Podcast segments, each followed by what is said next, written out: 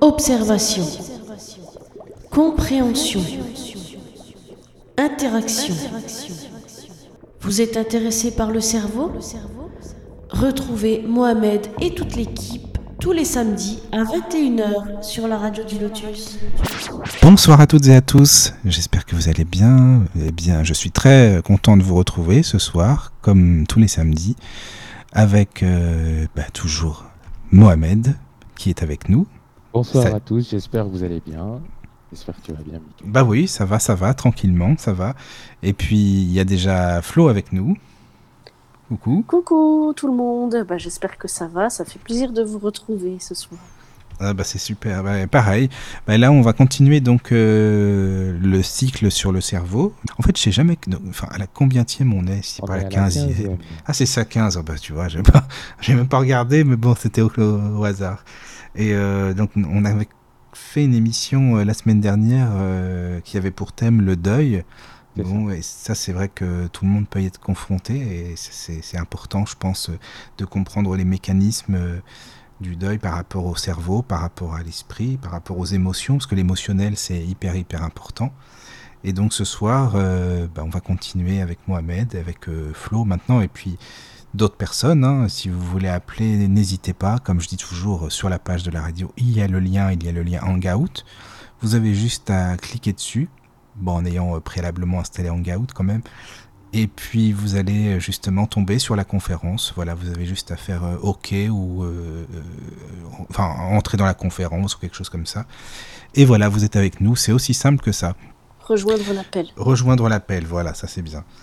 Et donc, euh, donc on va continuer ce soir euh, ce thème du deuil, Oui. parce que pour approfondir un petit peu, et puis aller aussi euh, au-delà, c'est-à-dire vers la spiritualité, l'esprit, enfin voilà, beaucoup de sujets aussi en perspective ce soir. Ça va être vraiment super intéressant comme d'habitude.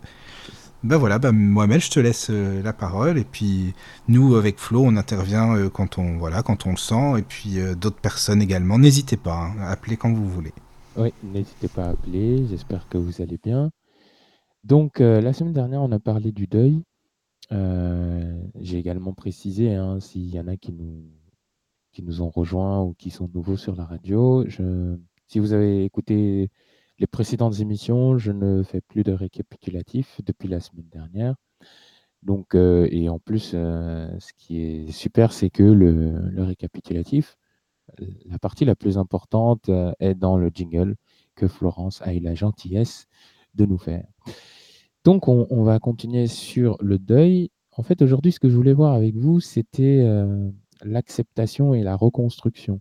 Que La semaine dernière, rappelez-vous, on a vu les sept étapes. hein. on a vu euh, le choc et, le déni, la douleur et la, la colère, du moins la première partie, puis la colère, le- les moments de colère, puis euh, le, m- le moment de, de, de, de douleur et de dépression, on- et puis on a vu euh, la, le marchandage, et puis euh, voilà, je suis, selon ce qui était écrit, ce qui était donné par certains, il y avait l'acceptation et la reconstruction, et rappelez-vous, je vous avais dit que moi, je préférais parler de...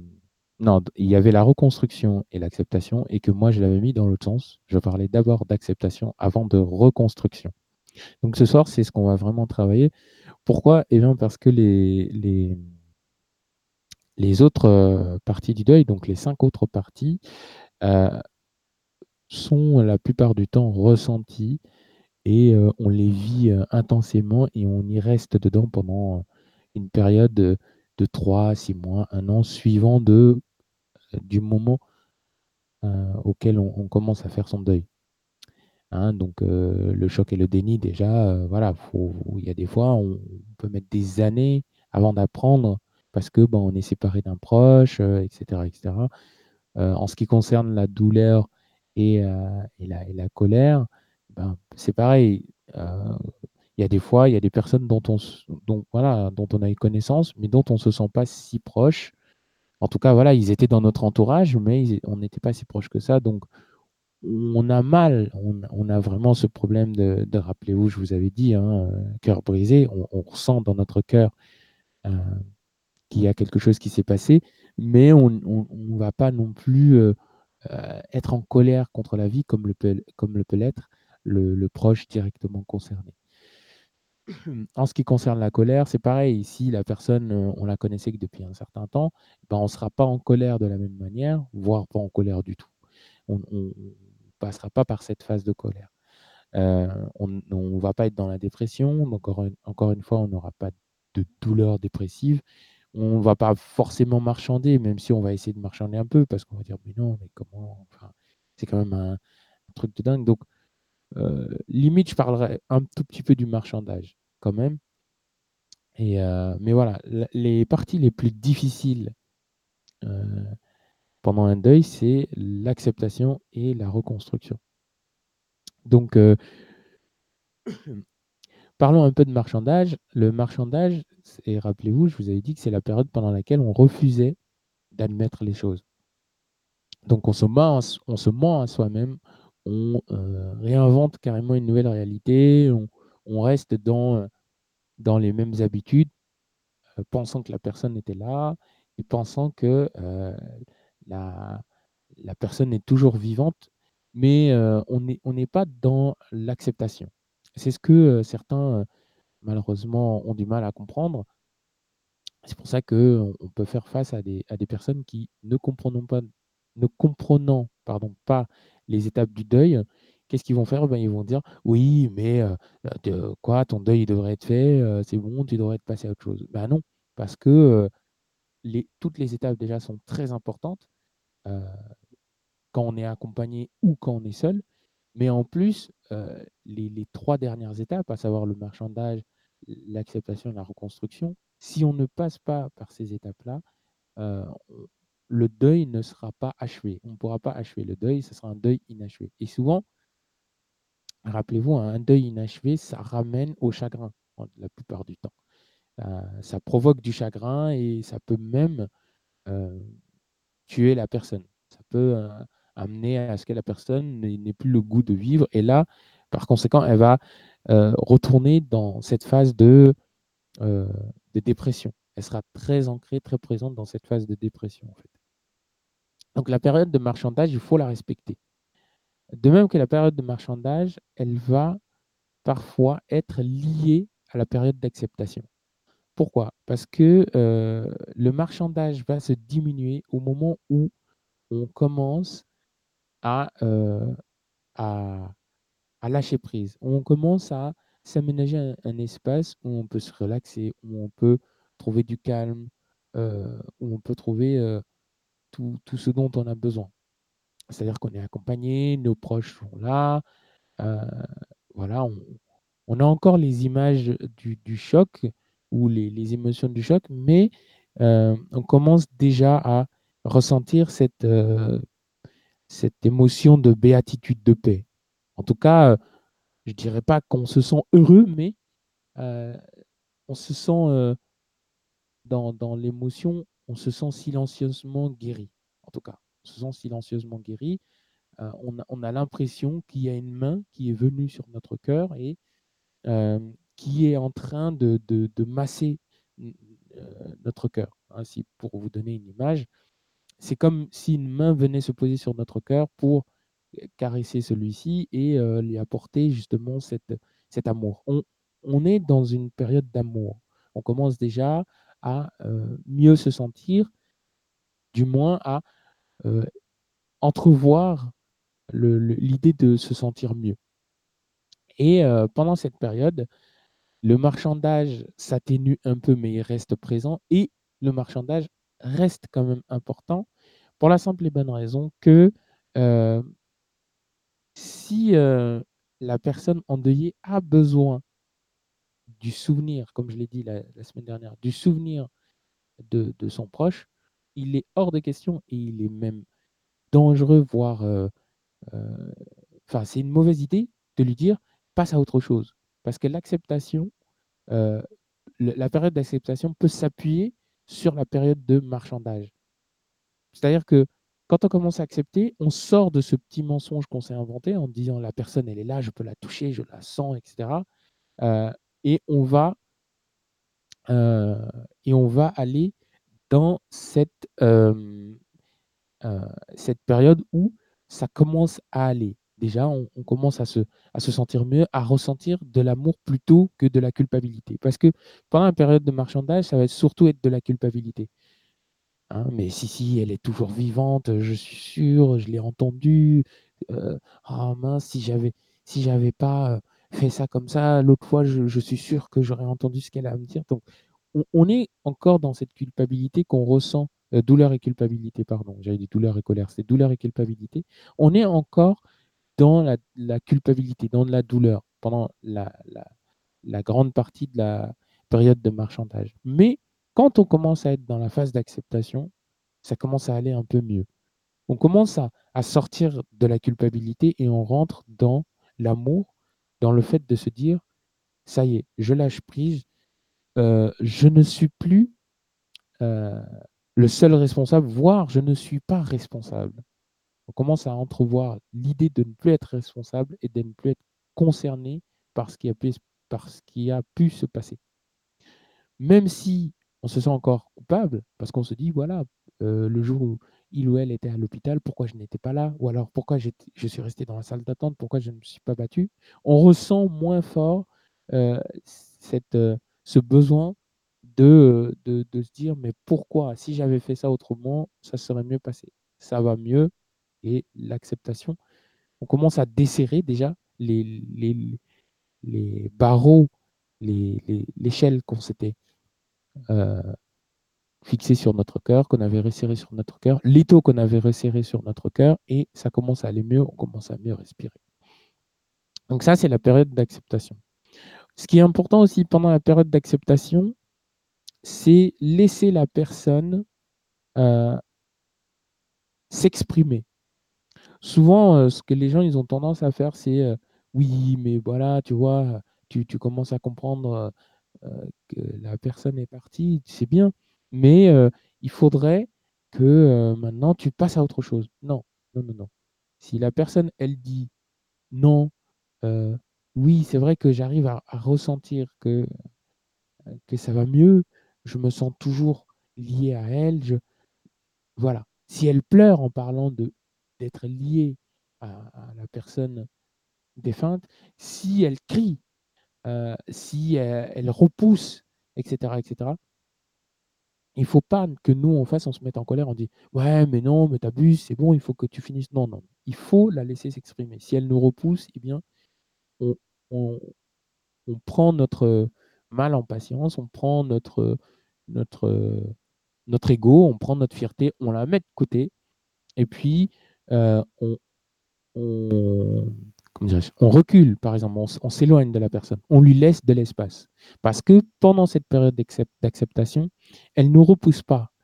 Elle nous dit juste que l'amour qu'elle ressent est tellement fort qu'elle a besoin de ressentir cet amour dans son espace et dans l'espace qui l'entoure. Donc forcément, elle ne peut pas et recevoir cet amour qui nous dépasse, nous, en tant qu'être, et recevoir notre amour. Non, c'est pas possible. Il faut que cet amour et cette, euh, cette puissance, ce moment ait le temps de s'installer en elle et que la personne concernée puisse le, ressentir. Donc toutes les phases de la période d'acceptation sont vraiment importantes.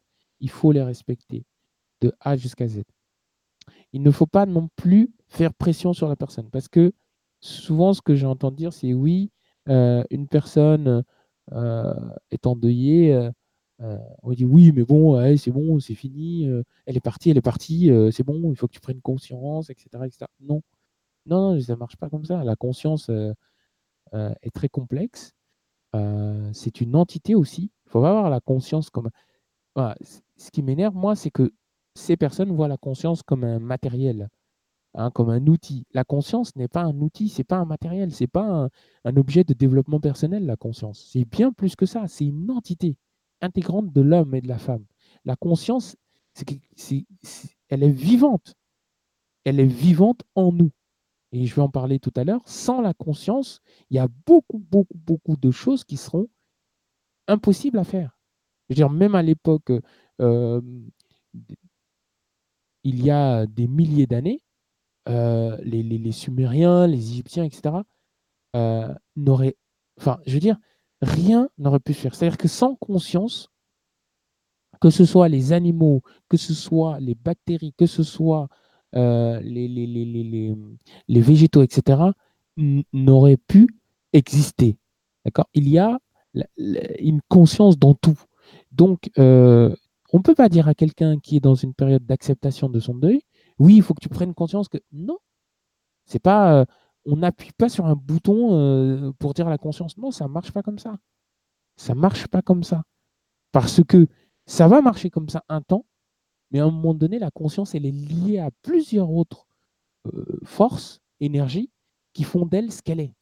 Et ces énergies, ces forces vont, la rappeler en lui disant Hé, mon ami, rappelle-toi, il y a une partie là d'un moment que tu étais en train de faire, tu étais en train de vivre quelque chose et tu t'en es éloigné, tu as commencé à mentir. Et là, qu'est-ce qui va se passer? On va retourner. Donc, euh, au moment où la conscience va être rappelée par euh, ce moment, euh, qu'est-ce qui va se passer? Ben, le, le, le, choc va revenir. Donc, en fait, c'est comme si on refaisait un deuil de zéro. Et ça, c'est pas bon du tout. Quand on, quand on dit à une personne, quand on la stresse, quand on l'oppresse, c'est comme si elle refaisait son deuil du début parce que elle, elle va, pendant un temps, dire Ok, je vais faire des activités, je vais faire ça, elle va sortir, elle va passer à autre chose, mais ça va être que temporaire. Et au moment où, sans le vouloir, euh, que ce soit son proche ou euh, l'éternel ou euh, la vie elle-même qui matérialise quelque chose, parfois c'est matériellement euh, présent, c'est-à-dire que ça peut être un objet, ça peut être euh, une musique, ça peut être, ça se manifeste tout seul, d'accord? Parce que, je le répète, la vie, est l'éternel, tout, tout ceci là est sont le résultat. L'éternel donne son énergie à tout, ce qui fait que nous, en tant que pauvres êtres humains, on ne peut pas agir sur tout avec le, le, le simple pouvoir de notre soi-disant intelligence. La, la connerie, excusez-moi l'expression, c'est de dire oui, j'ai compris. D'accord? On ne comprend jamais rien, on est tous des idiots, sans, attaquer qui que ce soit. Donc, il faut arrêter de dire à une personne oui, euh, c'est bon, on a compris. Euh, euh, voilà, écoute, moi aussi je suis triste. Bah déjà, arrête de mentir et voilà, passe à autre chose. Arrête de lui dire ça parce que c'est un, c'est faire pression, c'est empêcher la personne de, de, d'avancer, hein, parce qu'un deuil, c'est aussi un, un, une béquille, c'est quelque chose sur lequel on s'appuie, c'est des étapes sur lesquelles on s'appuie pour avancer. Donc, si elle ne fait pas son deuil, elle ne pourra pas avancer, quel que soit le moment, parce que au niveau euh, de sa vie, au niveau de son karma, et à un moment donné, ça va se rappeler à elle. D'accord? Et euh, souvent, ce qui est déplorable sont des personnes qui te jurent sur euh, leur vie qu'ils connaissent le karma, ils connaissent l'esprit, alors qu'en réalité, ils n'ont que des conneries dans la tête. Excusez-moi encore une fois de l'expression. Voilà. On ne comprend pas l'esprit, on ne comprend pas l'éternité, on ne comprend pas l'énergie. On peut entrevoir, comme on verra tout à l'heure, ce à quoi ça peut renvoyer, mais ce que ça, contient euh, les forces, les mécanismes et tout ça, ça nous est et ça nous sera toujours inconnu. Car je l'ai dit euh, tout au long de ces 15 émissions, euh, l'énergie, si un jour un homme arrivait à décoder et à maîtriser l'énergie de, la source, excusez-moi l'expression, encore une fois, on serait vraiment, véritablement dans la merde. Voilà. Parce que ça veut dire qu'il peut manipuler tout et n'importe quoi. D'accord? Quand des personnes s'amusent à jouer avec la magie noire, je fais une parenthèse, quand des personnes s'amusent avec la magie, hein, euh, comme on en a déjà eu l'occasion de discuter, c'est des forces, c'est des énergies, c'est euh, c'est juste de l'énergie pure. D'accord? Donc, euh, les, émissions de Talis vous ont permis de comprendre par les, les livres d'Alan Kardec ce que sont les énergies, ce que sont les entités pures les esprits, etc. Donc, je vous envoie à, à la réécoute de ces émissions. Maintenant, il faut que tout individu, toute personne arrête de croire que on est dans, dans l'ancienne époque, hein, de, des années 90, même 2000, où on se disait oui, euh, non, euh, on est seul dans l'univers, tout ça, c'est des, des, des idioties, c'est des inepties. Non. On verra tout à l'heure que y a Mais ça, c'est l'ego. C'est l'ego qui fait ça. Euh, on est seul dans l'univers, il n'y a que nous, comme si nous on était vraiment les privilégiés et que toutes les planètes avaient été créées juste pour nos petits, nos yeux ou quoi. Enfin, c'est n'importe quoi. Donc c'est vrai que ça tombe sous le sens que les planètes aussi exactement elles sont habitées. Ah oui, bien sûr. Et heureusement. Et heureusement, Parce que tout ça c'est un écosystème, c'est un, mm, mm, un, fonctionnement indépendant de nous. C'est ça. Mais bon, on pense à nous, à notre petite. Euh, enfin, on est assez nombriliste en même temps. On pense à, à notre, notre confort, notre bien-être. Et puis voilà, on se dit pas qu'ailleurs, ça se passe autrement aussi.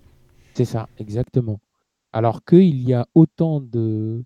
Il y a plus d'étoiles et d'univers que d'êtres humains sur la Terre.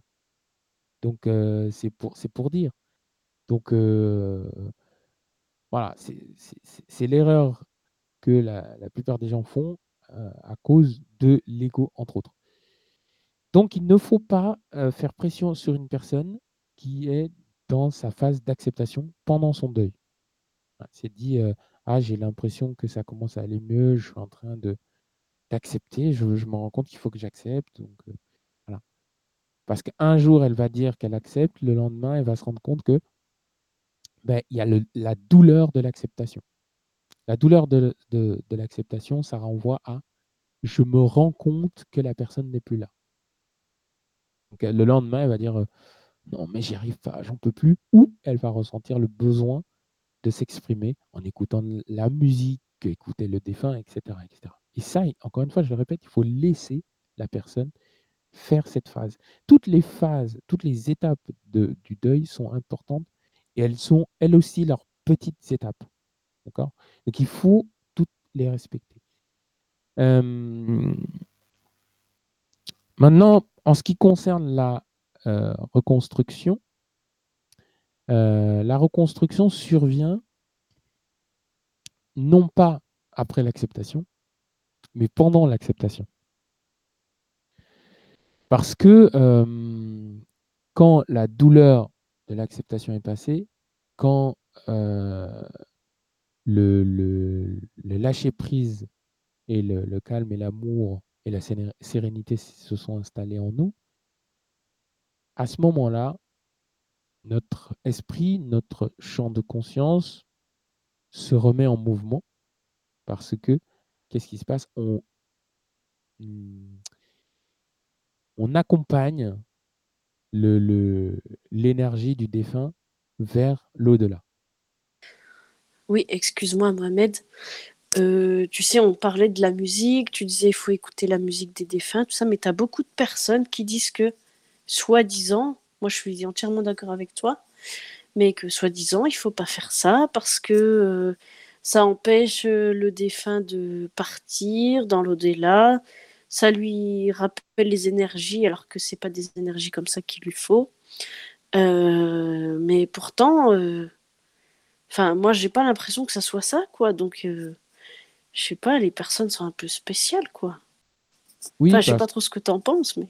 Parce qu'il y a une histoire d'ego, comme disait tout à l'heure Michael. Ouais, c'est ça. Il y a, l'ego, euh, oui, euh, bah, moi je sais que, j'ai ressenti que, je suis sûr et certain que, toutes ces phrases à la con, encore une fois, excusez-moi l'expression, qui font que, bah voilà, on a une soi-disant certitude, on a ce, ce côté euh, euh, sûr de soi, euh, prétentieuse limite, disant voilà, moi j'ai vécu, ça n'a pas duré deux, ans, ça a duré une heure, donc toi tu peux durer une heure. Mais oui, si ça, dure deux ans, ça dure deux ans. Si ça dure 20 ans, ça dure 20 ans. Mmh. Il croit qu'un deuil, tu peux le faire en deux jours. Tu as des personnes comme ça? C'est impossible. Bah non. C'est impossible. On va dire, pour euh, éclairer ces gens que euh, biologiquement, biologiquement, je dis bien biologiquement, c'est-à-dire que ça renvoie au corps euh, et à l'organisme, notre, notre système est fait pour supporter une douleur de, ce type sur une durée d'à peu près une semaine. D'accord? Le corps, hein, je ne parle pas du cœur, je parle du corps. Le corps le ressent et on va dire que la durée approximative est une semaine. Maintenant, en ce qui concerne la, le fait de vivre, parce que nous sommes des êtres vivants, hein, et heureusement, parce que voilà, nous sommes des êtres vivants. C'est-à-dire que quand on quitte le mécanisme et quand on prend euh, des, des, des, scanners quantiques, on, on voit que les, les, entre chaque cellule, il y a la vibration. Et cette vibration, elle reçoit cette énergie-là. Et le fait que le défunt soit présent dans notre champ de conscience, dans notre champ de vie, est important pour la simple et bonne raison que, je vais vous donner l'exemple suivant, euh, vous descendez de, de, de, de, l'est. Par exemple, vous êtes sur une scène et vous devez passer par l'escalier pour descendre. Euh, pour, que euh, les, les, les, pour que les techniciens rangent la salle, ils vont démonter la scène. Mais j'espère pour vous, franchement, j'espère vraiment pour vous qu'ils ne vont pas démonter la scène pendant que vous êtes en train de descendre. Parce que si le haut de l'escalier était appuyé sur la scène, qu'est-ce qui va se passer? Bam, l'escalier tombe, vous avec. Donc c'est ce qui se passe avec une personne euh, défunte. C'est-à-dire que elle sera toujours là pour nous accompagner parce que, à moins, je veux dire, à moins de son vivant que les choses se soient mal passées, ça c'est une autre histoire. Mais si c'est une personne défunte, par exemple un parent, même si ça s'est mal passé, un parent euh, et un proche, en général, le fait qu'il ou elle soit présente encore pendant toute cette période de deuil plus ou moins longue, euh, quand je dis moins longue, ça peut être effectivement, c'est de l'ordre de quelques mois. Quand j'ai quelques mois, c'est six mois, six mois, neuf mois, ça dépend, à des années. D'accord? Donc, le, le fait qu'on garde la personne près de nous, c'est important. Parce que ça nous aide à avancer, ça nous aide à marcher, ça nous aide à euh, pouvoir s'appuyer et ça nous aide aussi à nous rendre compte qu'on est et qu'on ne sera jamais seul. Qu'on n'est pas seul et qu'on ne sera jamais seul. Donc c'est important. On ne peut pas euh, limite faire ça, faire un deuil en deux jours, c'est comme si la personne n'avait jamais rien représenté pour nous. C'est difficile quand même, je trouve. Euh, parce que un, deuil, au-delà de sa dimension euh, triste en quelque sorte, euh, c'est aussi là pour nous, pour nous, pour nous faire ressentir qu'il y a de l'amour malgré tout. Il y a peut-être une fin telle qu'on la conçoit, mais en réalité, ça continue, ça ne s'arrêtera pas.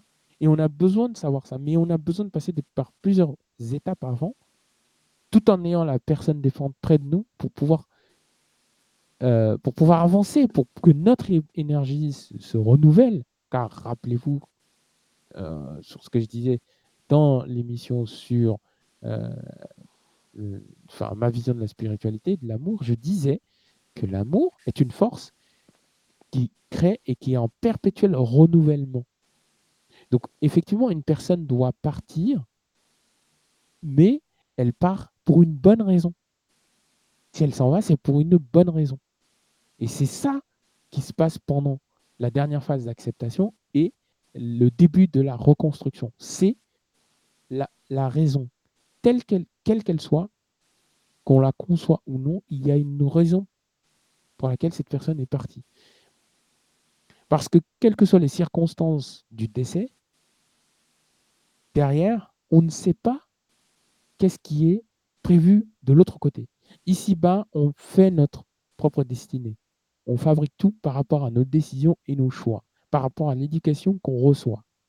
Par contre, de l'autre côté, ça ne marche pas comme ça.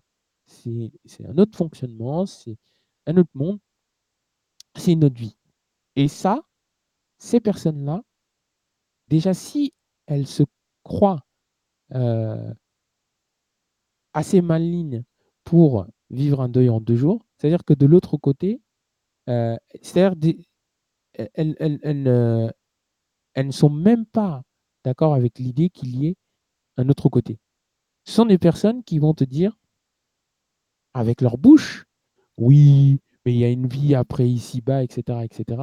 Par contre, qui vont dire avec leur tête et leur cœur, ouais, mais bon, de toute façon, euh, on est tous condamnés euh, à errer dans un espace-temps où il n'y a rien. Donc, euh, ce sont des personnes qui nous mentent et qui se mentent à elles-mêmes. Donc, moi, je dirais, ces personnes-là, il faut qu'elles se recentrent sur elles-mêmes qu'elles euh, travaillent sur leur ego, parce que l'ego n'est pas mauvais en soi, c'est ce qu'on en fait qui est mauvais. Donc qu'elles se ressentent sur leur ego, qu'elles se ressentent sur la définition de leur ego, et ensuite on en reparle. Voilà, c'est surtout ça. Parce qu'on ne peut pas. Le deuil est essentiel dans une vie. J'ai envie de dire, euh, passer une vie sans faire un deuil, c'est. Ouais, je ne crois pas que ça existe. C'est essentiel. Non, et puis quand euh, les personnes euh, qu'on a connues voilà, sont de l'autre côté, je pense que ça fait toujours plaisir une pensée. Ça fait, je veux dire, on n'est pas, moi personnellement, hein, je pense pas que on se dise oh non, faut pas penser à elle, ça va pas, ça va pas les arranger. Si on pense à eux, bah non, c'est pas bien parce que bon, ça va les retenir. Euh, je veux dire, je pense que ça fait toujours plaisir, même à deux personnes euh, qui sont sur Terre encore. Hein. Je sais pas, t'appelles quelqu'un, un ami, tu dis tiens, j'ai écouté euh, cette musique-là qu'on écoutait ensemble, c'était sympa et tout, ça m'a fait penser à toi. Bah là, c'est pareil au téléphone. c'est comme si je t'appelle Mohamed, je te dis ça, tu vas me dire oh bah c'est super. Enfin, tu vas être content, je pense. Mais là, ça serait la même chose. Je vois pas du tout pourquoi faudrait pas écouter. Enfin, ça c'est tout un truc là en ce moment. Je sais pas si c'est une mode ou quoi, mais vraiment, faut, faut. En fait, en gros, faut s'éloigner de, de, tout ça, quoi. Vraiment, moi, j'arrive pas à comprendre. Est-ce que c'est pas des gens qui n'ont pas vécu ça ou... et qui vont comprendre quand ils l'auront vécu, malheureusement? Non, ils l'ont vécu. C'est juste qu'ils se, ils se, ils se sont fait un mur.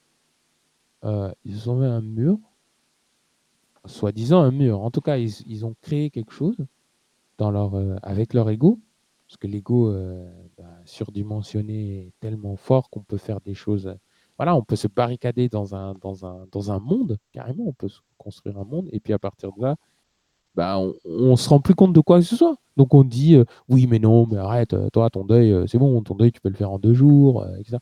T'inquiète pas que lui, en réalité, il aimerait être dans le même état que toi. Il aimerait pouvoir écouter la musique, se dire, tiens, j'écoute, j'écoute, j'écoute. Sauf que, comme il n'est pas en accord avec son discours, parce qu'il va, il va te dire, c'est comme s'il te disait Oui, bon, ton deuil, tu dois l'avoir fini en, deux jours. Mais lui, de son côté, il va penser à la personne que lui a perdue. Donc au final, c'est pas cohérent. Donc euh, il aura l'impression en gros de, passer pour un charlatan. Et comme les gens sont très centrés sur le paraître plutôt que l'être, ben, il, va, il va tout faire pour te montrer que lui, il ou elle, hein, parce que ça peut être un homme ou une femme, est un homme, euh, euh, a un cœur de pierre, ou pas un cœur de pierre, mais en tout cas, voilà, un cœur et un, esprit suffisamment euh, euh, fort pour pouvoir supporter cette épreuve. Alors que c'est entièrement faux. Je veux dire, euh, aucun esprit n'est assez fort pour accepter un deuil. On ne le conçoit pas de la même manière, comme je le disais la semaine dernière, mais aucun esprit n'est suffisamment fort et ne sera suffisamment fort pour concevoir un deuil parce que c'est comme ça, c'est prévu ainsi. Ça, pour le coup, c'est quelque chose qu'on ne pourra jamais changer. Mais du coup, ils se mentent à eux-mêmes, du coup, parce que ça. moi, je, enfin, pour euh, raconter un peu un exemple, c'est qu'un jour, il y a une, une fille qui m'a, enfin, c'était pas pour moi le message, mais je l'ai entendu. Elle disait, bon, bah, ma mère est décédée hier, bon, bah, c'est la vie, c'est comme ça, mais pas un sentiment de tristesse, rien du tout. Ça m'a un peu choqué quand même. Je me suis dit, euh, parce que même si, euh, bon, tu as eu des conflits avec ta mère, je pense que quand même, euh, tu as de la peine quand elle décède. Enfin, ouais, j'ai du mal à concevoir, en fait. C'est bah, c'est des personnes qui sont dans le déni, ouais. Qui sont, c'est ça, hein, se mentir à soi, c'est être dans le déni. C'est, euh, ouais, mais non, ça va. Ouais, c'est la vie. On va s'inventer plein de trucs. Plein, plein, plein de petites choses. oui, c'est la vie. bon, ben voilà euh, en plus, comme on n'était pas en bon terme, euh, c'est ainsi, etc., etc., etc. Et au final, euh, en réalité, pas du tout, parce que quand le, le, En fait, ils font les choses dans l'autre sens. Au lieu de, ressentir le choc, puis de ne de, pas vouloir du choc, eux, ils vont être dans le déni d'abord, ou ils vont se mettre dans le déni, malgré qu'ils soient passés par l'étape du choc, ils vont se mettre dans le déni. Et c'est comme je disais la semaine dernière, quand on fait ça, qu'est-ce qui se passe? Le choc, il est très malin. Il revient d'une autre manière. Et là, bam C'est encore pire. La douleur est encore plus vive. Et là, pour le coup, tu vas voir que la personne, elle n'est pas aussi dure, soi-disant, qu'elle voulait le faire paraître. Elle pleure, elle. Voilà. Et souvent, ce sont des personnes qui vont te mentir parce que en public, elles vont dire plutôt que de dire oui, non, j'ai pas envie de partager ça avec toi ou avec vous, elles vont dire non, ça va, c'est la vie, je vais bien, va bien, etc. etc. Alors qu'après, en privé, elles vont s'exprimer, elles vont. Voilà. Sauf que, euh, bah, quelles que soient les épreuves, qu'elles soient difficiles ou, euh, je dirais, agréables, ben, être seul n'a jamais été et ne sera jamais la bonne solution. Parce que, bon, après, on peut choisir d'être seul. Ça, c'est un choix, c'est quelque chose qu'on fait soi. Mais ce n'est pas la bonne solution parce que on, on, se fait du mal. Et ça, oui, ça peut faire mal. Ça peut empêcher le défunt d'être en paix parce qu'on se fait du mal. Et si on se fait du mal, lui va dire mince, moi, je n'ai pas choisi. Euh, euh, voilà. Et puis, ça, c'est ce voyage est important autant pour moi que pour lui parce que sa vie va, va changer d'une manière ou d'une autre et ses choix vont changer, sa réflexion va changer. Donc, euh, le fait que le défunt nous voit nous faire du mal de cette manière-là, ça, ça peut, ça peut le, faire rester et même lui, lui, faire du mal, se torturer lui parce qu'il veut dire mince, je suis fautif de quelque chose dont je ne dois pas me sentir coupable. Euh, et, ça, c'est ce genre de cas, ce genre de personnes, ce genre de, ou même ceux qui te disent oui, tu devrais faire ton deuil en quelque chose, qui empêchent certains défunts de partir, en effet. Parce que les défunts, ils se disent, mais attends, pourquoi il, pourquoi il ment? Parce que quand il est seul dans sa chambre ou seul dans son lit, euh, il, pleure, il s'exprime. Pourquoi là, il ment à ces personnes? Pourquoi il ment à lui-même? Qu'est-ce que j'ai fait? Comment je me suis comporté? Etc., Ce qui fait que quand on va voir les personnes concernées qui arrivent à communiquer avec euh, les, personnes décédées, bah, on, a des messages.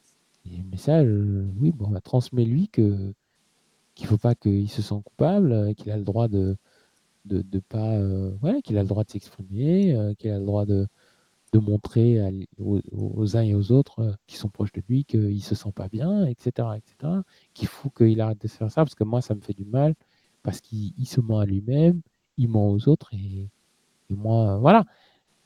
Ou, même autre, euh, euh, autre message, hein, c'est oui, euh, dites-lui que je vais bien, que, que j'ai de l'amour, que j'ai tout ce dont j'ai besoin. Et, voilà.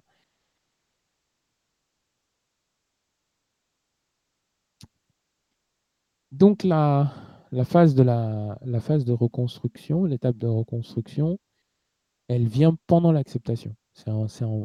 C'est pas à la fin de l'acceptation ou après, non. C'est en fait deux, étapes qui sont ensemble. C'est ce que me semble avoir dit la semaine dernière. C'est deux étapes qui vont ensemble parce que quand on se reconstruit, on se reconstruit tout en euh, continuant de, s'incarner, de s'ancrer plus dans l'acceptation. Euh, ma sœur est, décédée, euh, euh, ou mon frère est un frère ou une sœur ou quoi est décédé, euh, bah, qu'est-ce qui va se passer? Bah, Il va se passer que il va se passer que ben, pendant la, période d'acceptation, bah, je vais je vais travailler sur, sur ce qu'elle a laissé, par exemple, sur son héritage, s'il y en a un, sur, euh, sur euh, ce qu'elle a transmis à ses enfants, s'il y, en a eu, si ou elle en a eu, euh, aider ses enfants à avancer, être plus présent comme lui, être essayer de lui ressembler le plus, tout en menant ma, ma vie ou en menant notre vie, etc. etc. Donc, bah, en essayant de, d'avoir les qualités que cette personne avait, justement, de se dire qu'est-ce qu'elle m'a apporté de bien, cette personne, euh, moralement, par exemple, ou des, des, bons moments de la vie, et puis, voilà, faire au mieux pour, euh, bah, pour lui ressembler. Je parle pas de, de caractère de tout ça, hein, mais pour, euh, pour avoir des, des, des, choses qu'elle avait qui sont vraiment bien pour les, gens autour de nous, quoi, des bonnes qualités, voilà, le savoir-vivre, je sais pas moi, la, la joie, plein de choses que cette personne avait. C'est ça. Exactement. Donc ça, c'est la phase de reconstruction. Euh, on se reconstruit, on renouvelle notre vie. Parfois, on change de pays parce que parce qu'on se dit que peut-être euh, nous, si nous on a ressenti cette envie de voyager, bah, On se dit que en, en, achevant en quelque sorte l'œuvre du défunt, on, on, fait quelque chose et on, recrée quelque chose de nouveau. Et euh, on sait qu'on n'a pas forcément besoin de rester euh, dans le lieu où la personne était. Donc on, va ailleurs ou on va voir d'autres personnes qu'on n'aurait jamais été voir euh, autrement, etc. Donc c'est la vie qui nous parfois même pousse, à renouveler, à se reconstruire. Et ça, c'est d'autant plus important pour le défunt parce qu'à ce moment-là, comme je le disais tout à l'heure, on accompagne, euh, accompagne le train ou l'avion, l'image qu'on veut, mais on accompagne l'énergie du défunt euh, vers, euh, vers le lieu où il doit aller. Et puis, il est d'autant plus serein de savoir que maintenant, on est dans cette phase où, même si on est encore très attaché à, lui, bah on, est quand même en train de travailler sur nous, travailler sur la vie, euh, s'améliorer et euh, transmettre nos qualités, ses qualités au monde. En somme, la mission pour laquelle on est tous ici. améliorer ce qu'on a dans cette vie. C'est ce qu'il y a de plus important que ça pour une personne défunte, pour nous qui sommes encore là, c'est, euh, je dirais, la mission principale. Donc voilà ce que je voulais voir sur le deuil avec vous ce soir. Chère auditrice, cher auditeur, moi je S'il y a des questions. À, vraiment nous rejoindre, ça serait. Ça serait sympa, ouais. Ça serait super sympa. Non, mais tu sais, il va y avoir des questions, mais après. Je suis sûr. Sur YouTube, il va y avoir après. Mais comme j'ai répondu la dernière fois, ce qui est, ce qui est plus sympa, c'est d'écouter en direct, quoi, parce que le but, c'est de poser des questions et puis d'être là. C'est plus encourageant euh, pour se dire que les personnes qui, bah, qui font les émissions sont quand même euh, non seulement écoutées, mais appelées aussi par euh, les auditeurs, quoi. Enfin, moi, oui, c'est plus, encourageant pour Mohamed aussi. Bah, pour tout ah le monde, oui. Ça motive. Mais c'est bah vrai que ça serait bien qu'il y ait quelqu'un qui vienne. Même une médium, parce que on parlait de correspondre avec le défunt, euh, ben, la personne médium, elle aurait pu nous dire comment ça se passe. Par exemple, ça aurait été très intéressant. Mm. Ben oui.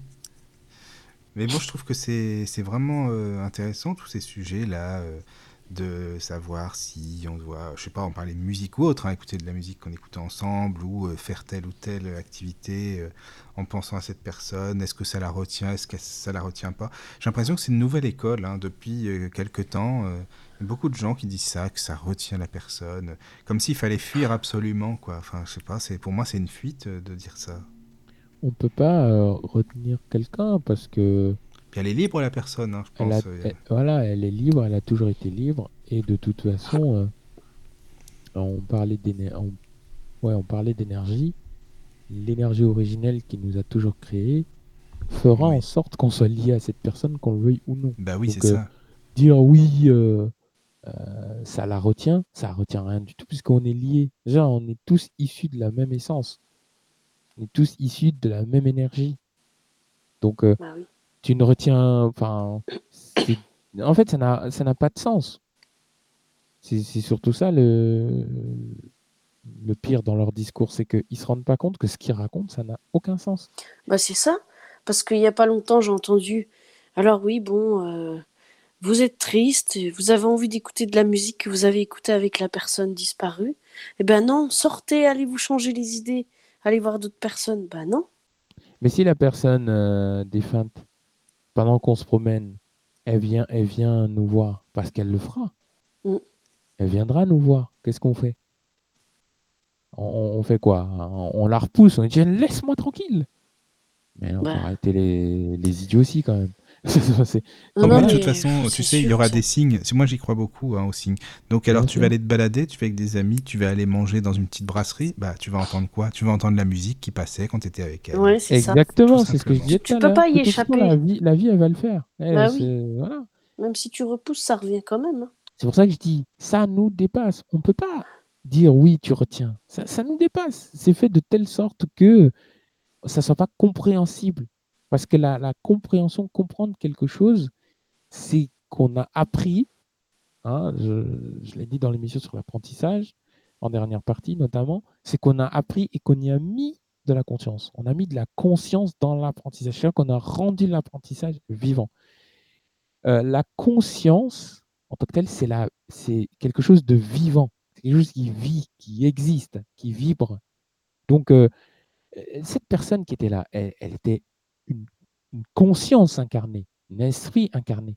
Donc, si elle se désincarne, on peut dire ça comme ça, en tout cas, si son corps n'est plus, d'accord, son esprit, quant à elle, demeure. Sa conscience demeure. Et c'est normal. Mais elle demeure sur, comme on le dit dans euh, les, toutes les écoles de spiritualité, sa conscience demeure, mais sur un autre plan. Mais ce plan-là et le nôtre sont liés. Oui, c'est ça. Parce que bon, après on a beau dire il faut pas euh, ne, pas penser à eux ou quoi, enfin je sais pas, ou faire des choses qu'on faisait avec eux, avec, avec elles, ces personnes, mais de toute façon on a des signes. Donc si on a des signes, c'est bien que la personne justement pense à nous. C'est ça. sinon on n'en aurait pas, donc c'est ça, ça tombe sous le sens quoi. Exactement. Elle veut nous faire comprendre, je suis là, t'inquiète pas, il euh, n'y a pas de séparation, on est toujours ensemble, voilà. Mais je pense que c'est les signes, c'est pas pour rien qu'on les a. Exactement. Euh, de même que le, le, le, fait de justement que la personne soit là, qu'on écoute euh, ou qu'on ait envie d'en rester, parce qu'en fait, en gros, ce que ces auteurs dénoncent, c'est qu'on a envie de rester dans la présence du défunt. Et alors, en fait, on fait ce qu'on veut. Enfin, j'ai envie de dire, euh, on fait ce qu'on veut. Donc, quand, même si, quand viendra, même si on n'avait pas envie de rester dans cette présence, on y serait confronté. Et surtout, euh, il y, a tous les. C'est-à-dire que le, défunt utilisera. Peut-être que le défunt a des choses à nous dire encore. On ne sait pas. Donc, qu'est-ce qu'il va faire? Il va utiliser tous les supports. Ou parfois, il a le rôle de, euh, de, oui, de guidance. Il a le rôle de guidance avant d'être. Euh, et normalement, il me semble que Thalys l'a dit dans une de ses émissions, il y a, il y a, il y a certains défunts qui sont quelquefois des guides. voilà. Oui, oui, c'est vrai, il a dit ça. Voilà. C'est ça. Ils sont quelquefois des guides. Donc, ils ne s'en vont pas comme ça en disant Bon, bah écoute, moi je fais mes bagages, je te dis salut, ciao, dans une autre vie. Non, ça ne marche pas comme ça. C'est Parfois, ils ont un boulot. Et ce, boulot, quand ils arrivent de l'autre côté, on va dire, bon, quand tu étais dans sa vie, tu l'as guidé de, la manière matérielle, sur le plan matériel. Maintenant, il faut que tu l'accompagnes toujours sur le plan matériel, mais que tu lui permettes de créer cet équilibre. Parce que euh, l'aide, c'est euh, des, choses que la vie, l'énergie nous apporte. Mais on ne peut pas comprendre ça. C'est pas fait pour qu'on le comprenne, c'est fait pour qu'on le vive. Et euh, on, doit vivre les choses. Par exemple, le fait de, de, matérialiser les choses. Parce qu'on a une école, pardon, on a eu plusieurs écoles qui, qui prônaient la loi d'attraction. Donc la loi il y a la loi d'attraction, il y a eu la loi de manifestation dont j'ai parlé, euh, il y a la loi, enfin il y a plein de lois. En fait, ce qu'il faut savoir, c'est que ces lois sont des, mots. Loi, c'est un impératif. C'est un ordre limite. C'est quelque chose dans lequel les choses ont été faites. Effectivement, la vie est ordonnée. En revanche, ce qui est très très important de savoir, c'est que la, la, c'est marrant ce que je vais dire, mais euh, dit comme ça, mais je vais le dire quand même. La vie est vivante. Ça paraît logique, en fait. La vie est vivante. C'est-à-dire que la vie existe. Bah, tout est vie de toute façon dans l'univers. Voilà, tout est vivant. Donc si on prend ce, ce, que je viens de dire, si la vie est vivante et que la vie existe, nous, on existe aussi, mais on est baigné dans cette vie, dans cette existence. Donc tout ce qu'il y a dans cette existence est important et est de concert avec la vie. quand on veut matérialiser quelque chose, il y a des étapes. Pour certaines choses, il y a des étapes pour la simple et bonne raison que euh, au moment où on le demande, eh bien, ce n'est pas forcément le moment de la demande.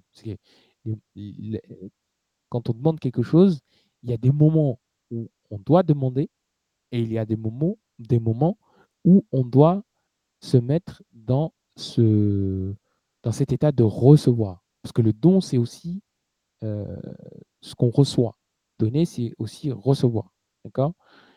Euh, Et c'est pas juste euh, Mère Teresa qui le dit, ça fonctionne comme ça. Donc, euh, tout ça pour dire que quand on, quand on reçoit de la, vie pour certaines choses, donc, euh, pardon, quand on veut matérialiser quelque, chose dans notre vie et quand on a reçu,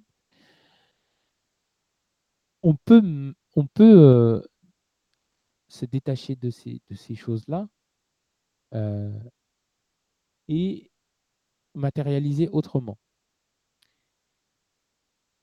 Je donne un exemple. Quelqu'un qui veut une belle voiture, par exemple, elle va matérialiser la belle voiture dans quelques instants, je vais vous expliquer ce que je, enfin, pourquoi, mais on va matérialiser cette belle voiture, ne serait-ce qu'en la visualisant. Et souvent, qu'est-ce qui se passe pour cette personne? Elle passe dans la rue, elle marche, et bizarrement, elle voit la voiture qu'elle veut. Mais ça ne veut pas dire qu'elle l'a demandé.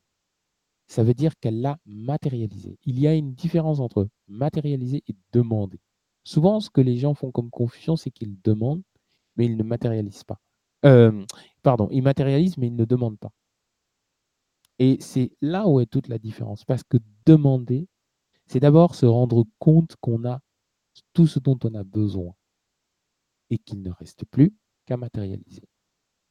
D'accord? Donc, quand on parle d'énergie, quand on parle de vie, quand on parle d'existence, notre corps notre être et notre conscience, notre esprit doivent être unis. Leur unité est essentielle à notre euh, vie. Il y a des demandes qui sont légitimes et il y a des demandes qui sont, on va dire, des détails, des demandes, des demandes comme ça, des demandes brouillons. Une demande légitime, c'est par exemple j'aimerais rencontrer mon âme sœur. Souvent, c'est formulé j'aimerais rencontrer quelqu'un. Et sauf que quelqu'un, pour la vie, euh, quand on sort, euh, si on rencontre la voisine du coin, ben, c'est quelqu'un. La vie, voilà, elle est, elle, son intelligence nous dépasse. Donc, elle, elle, mais à la fois, l'intelligence de la vie nous dépasse, mais elle est aussi, son intelligence est très simple par rapport à la nôtre. Nous, on est très compliqué. Oui, je la veux belle, rousse, machin truc. Non, non, non, faut arrêter à un moment donné.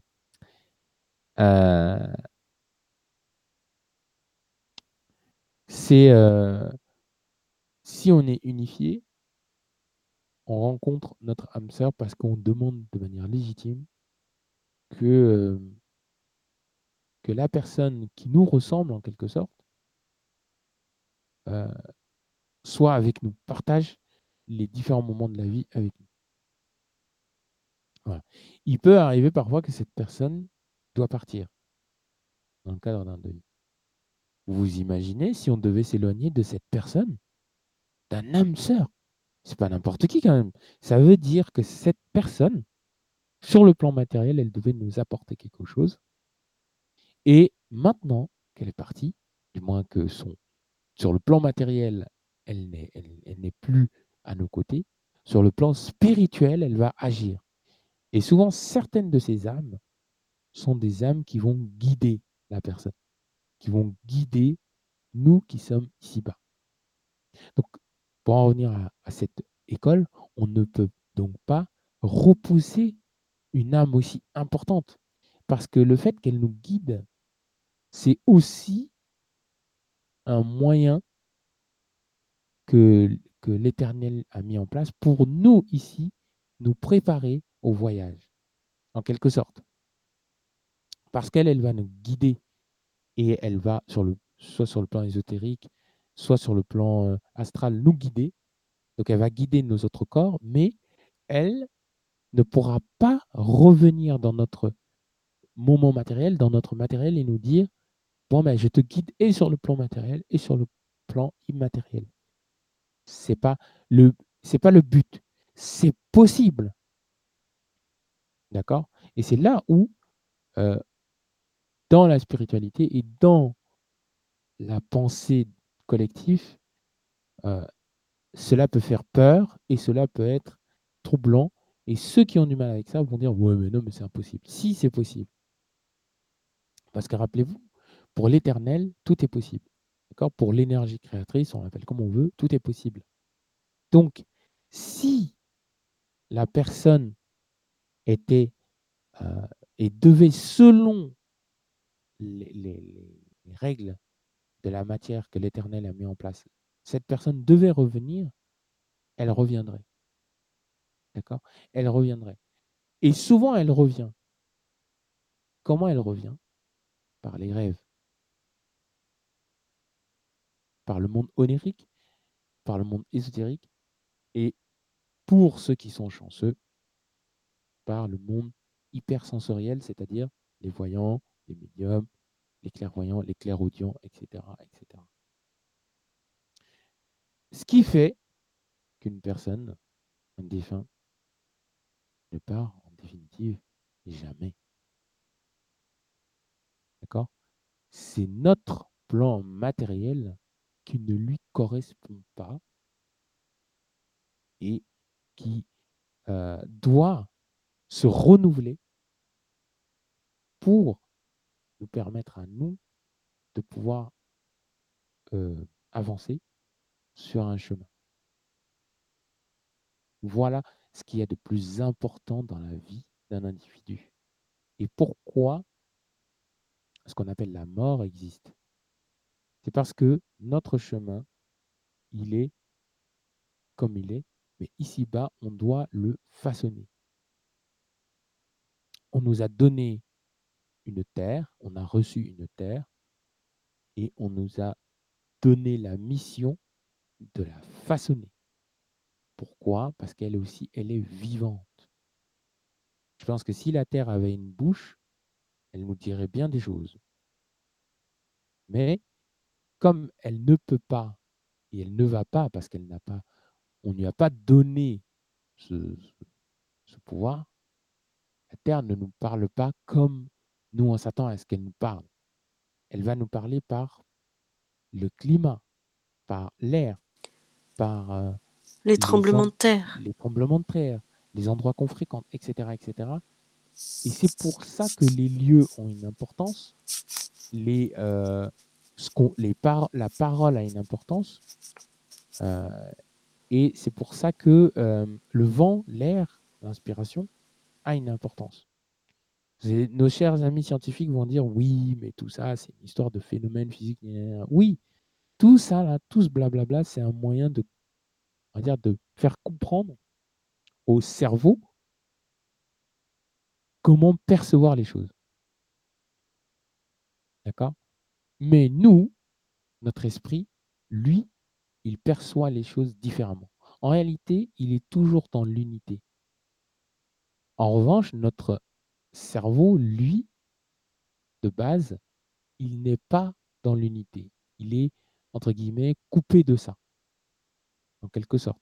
Ce qui fait que pour corriger ce problème, qu'est-ce que l'Éternel a fait? Il a divisé notre fonctionnement en deux parties. La partie consciente et la partie inconsciente. La partie inconsciente, c'est là où il va stocker toutes les choses qu'on aura en fait réellement fait quand on était consciente. Donc cette soi-disant division, c'est pour qu'on puisse percevoir comment on fonctionne. Mais en réalité, la conscience, elle, elle, est, euh, elle est toujours éveillée. D'accord? Il n'y a pas de conscience et d'inconscient. Cette division a été faite surtout pour que notre cerveau pour que le, cerveau collectif et pour que les gens, la plupart des personnes, puissent percevoir et se dire Ah oui, Donc j'ai une partie qui fait automatiquement les choses. Et euh, j'ai une autre partie qui apprend à faire automatiquement les choses. Sauf que quand on met tout ça ensemble, en réalité, la partie qui apprend à faire automatiquement les choses est la même partie qui fait automatiquement les choses. Donc, au final, il n'y a pas d'inconscient. Super. Les psychologues vont me détester ce soir.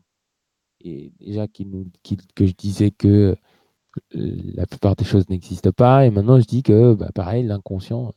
Sigmund, si tu nous entends, je te fais un clin d'œil. J'espère que de là où tu es, tu nous souris.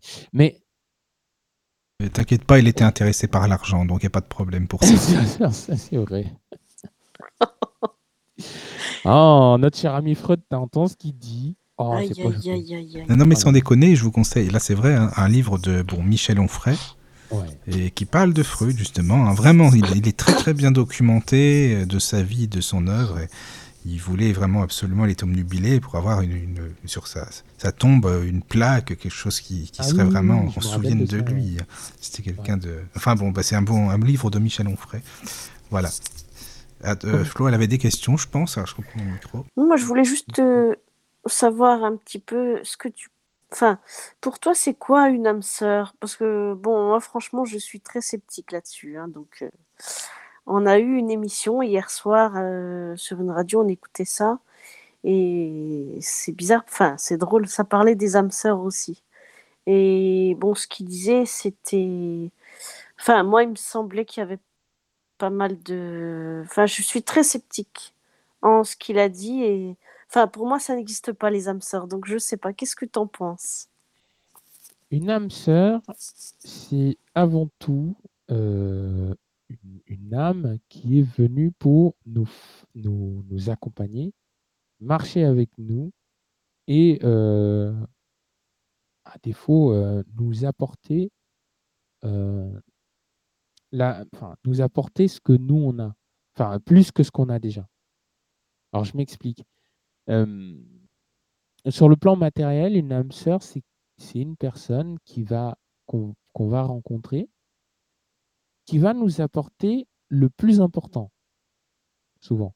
Et le plus important, c'est pas, euh, euh, excusez-moi de tous les termes, hein, parce que bon, après, je sais pas comment les gens conçoivent ça aujourd'hui, mais voilà, moi je vais le dire avec mes mots, c'est pas quelqu'un qui va, euh, enfin, notre âme sœur, quand on va la rencontrer, c'est pas quelqu'un qu'on va mettre tout de suite dans notre lit, d'accord? Pour les hommes et pour les femmes d'ailleurs. Enfin, bref, voilà, c'est pas quelqu'un qu'on va mettre tout de suite dans notre lit. c'est pas quelqu'un avec qui on va flirter. C'est pas quelqu'un avec qui euh, on va faire les choses basiques quotidiennes. Et c'est pas c'est loin d'être quelqu'un, pardon, avec qui on va s'ennuyer et il y aura des habitudes.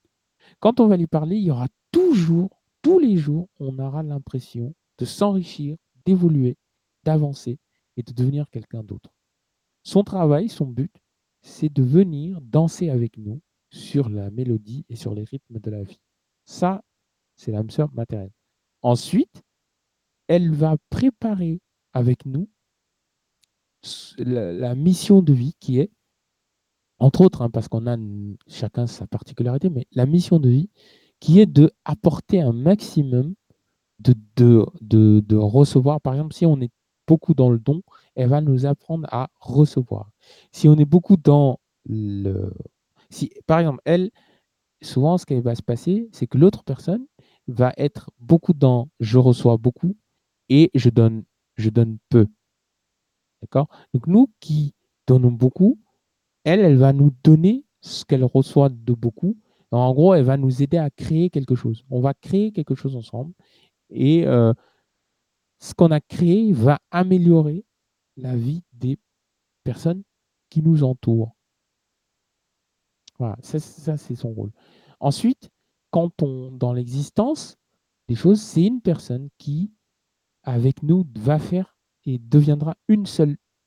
Euh, dans la Genèse, il dit une seule chair, mais qui va devenir euh, notre essence, qui va faire essence avec nous.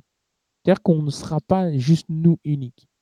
On, sera lié à, cette personne avec qui on, on, a la même mission de vie, même mission euh, dans l'au-delà, Et c'est selon les règles de l'éternel, on, fonctionnera parfois différemment un tout petit peu. C'est une toute petite différence, mais on fonctionnera la plupart du temps pareil. Mais est-ce qu'il y a des gens qui les trouvent jamais, leurs âmes sœurs? Par exemple, ou qui changent, enfin qui changent.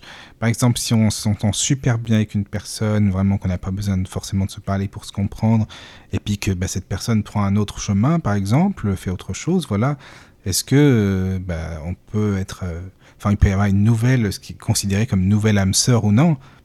Enfin, comment ça se passe en fait? Non, en fait, l'âme sœur, c'est pas forcément une personne avec qui on peut, on va vivre notre vie. Ça peut être quelqu'un qui va arriver un moment dans notre vie, qui va rester un certain temps et qui après va s'éloigner de nous. Mais curieusement, on sera toujours attaché. C'est-à-dire que c'est quelqu'un qui va bizarrement euh, être là et faire cette différence-là.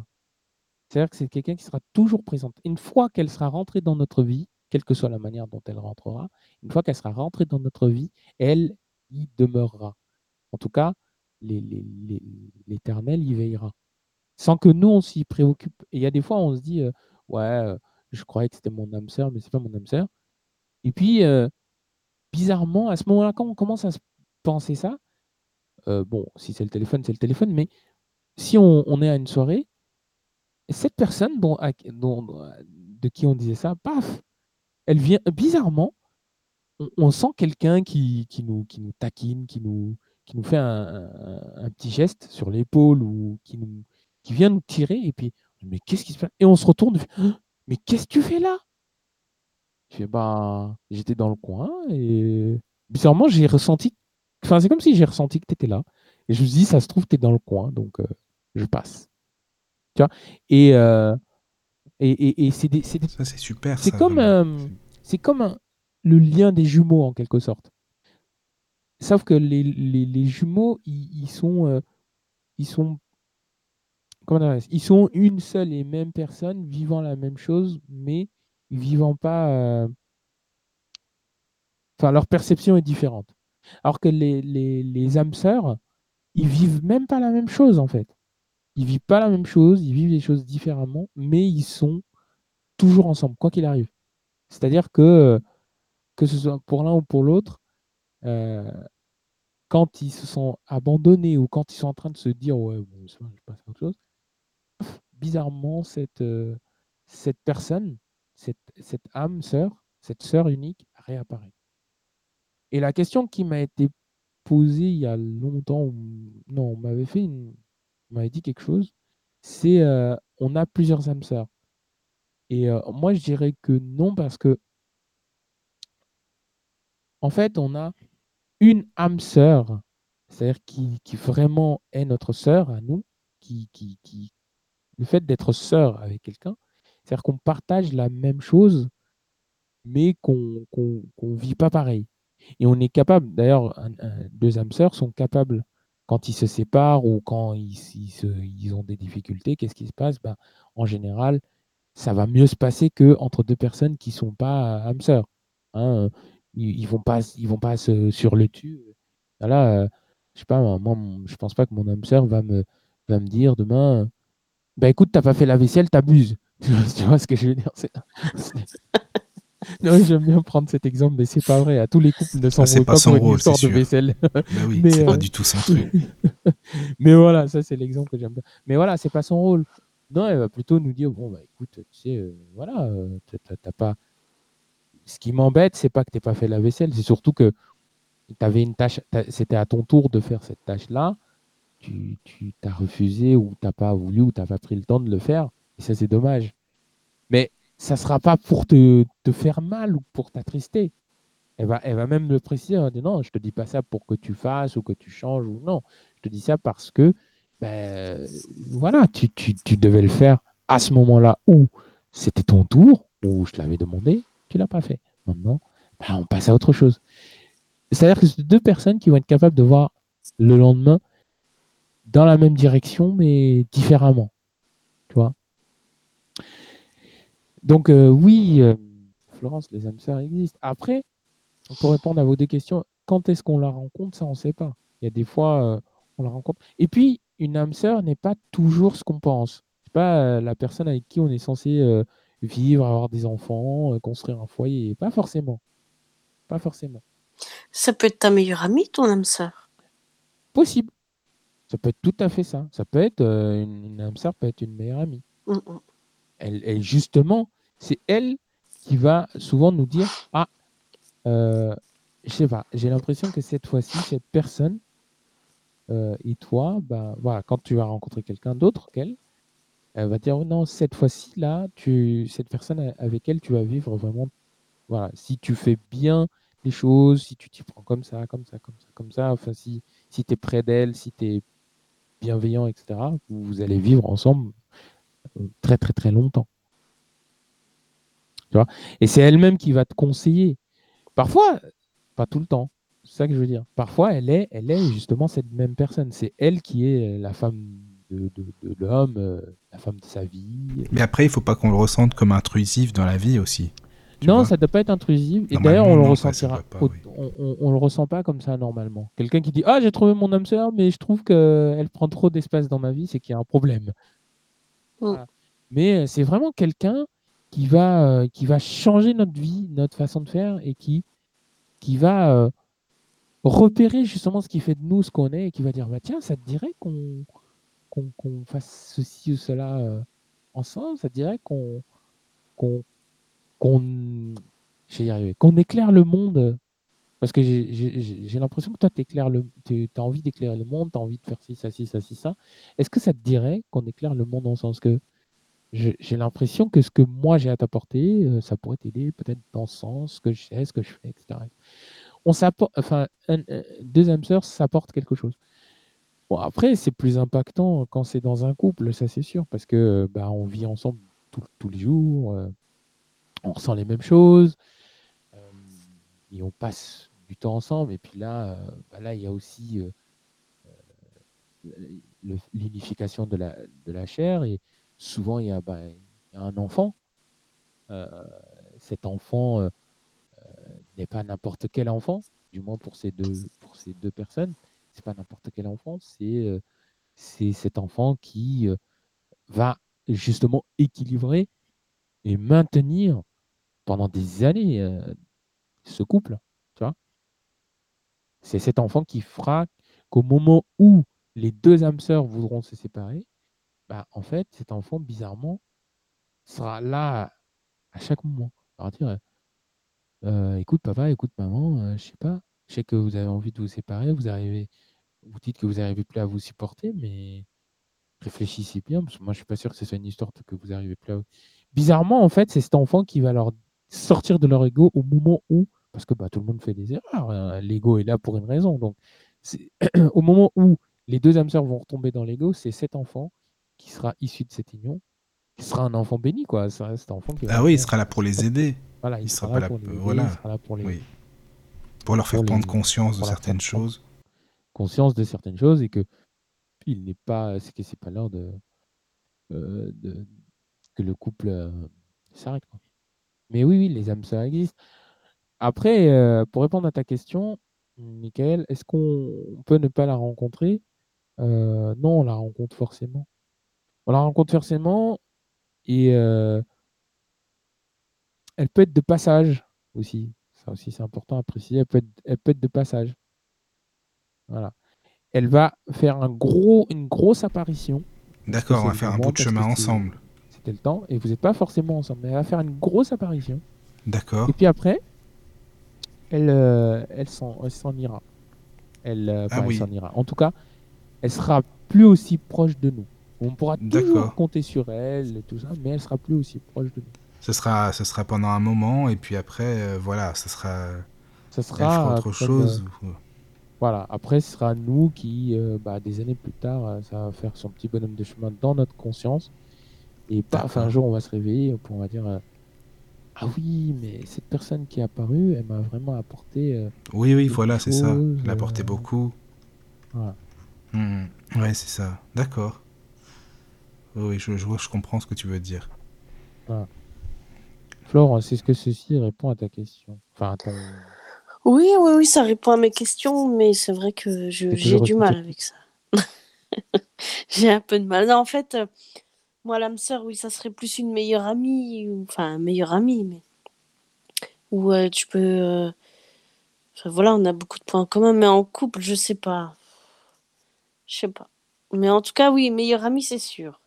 Ben, un couple, c'est.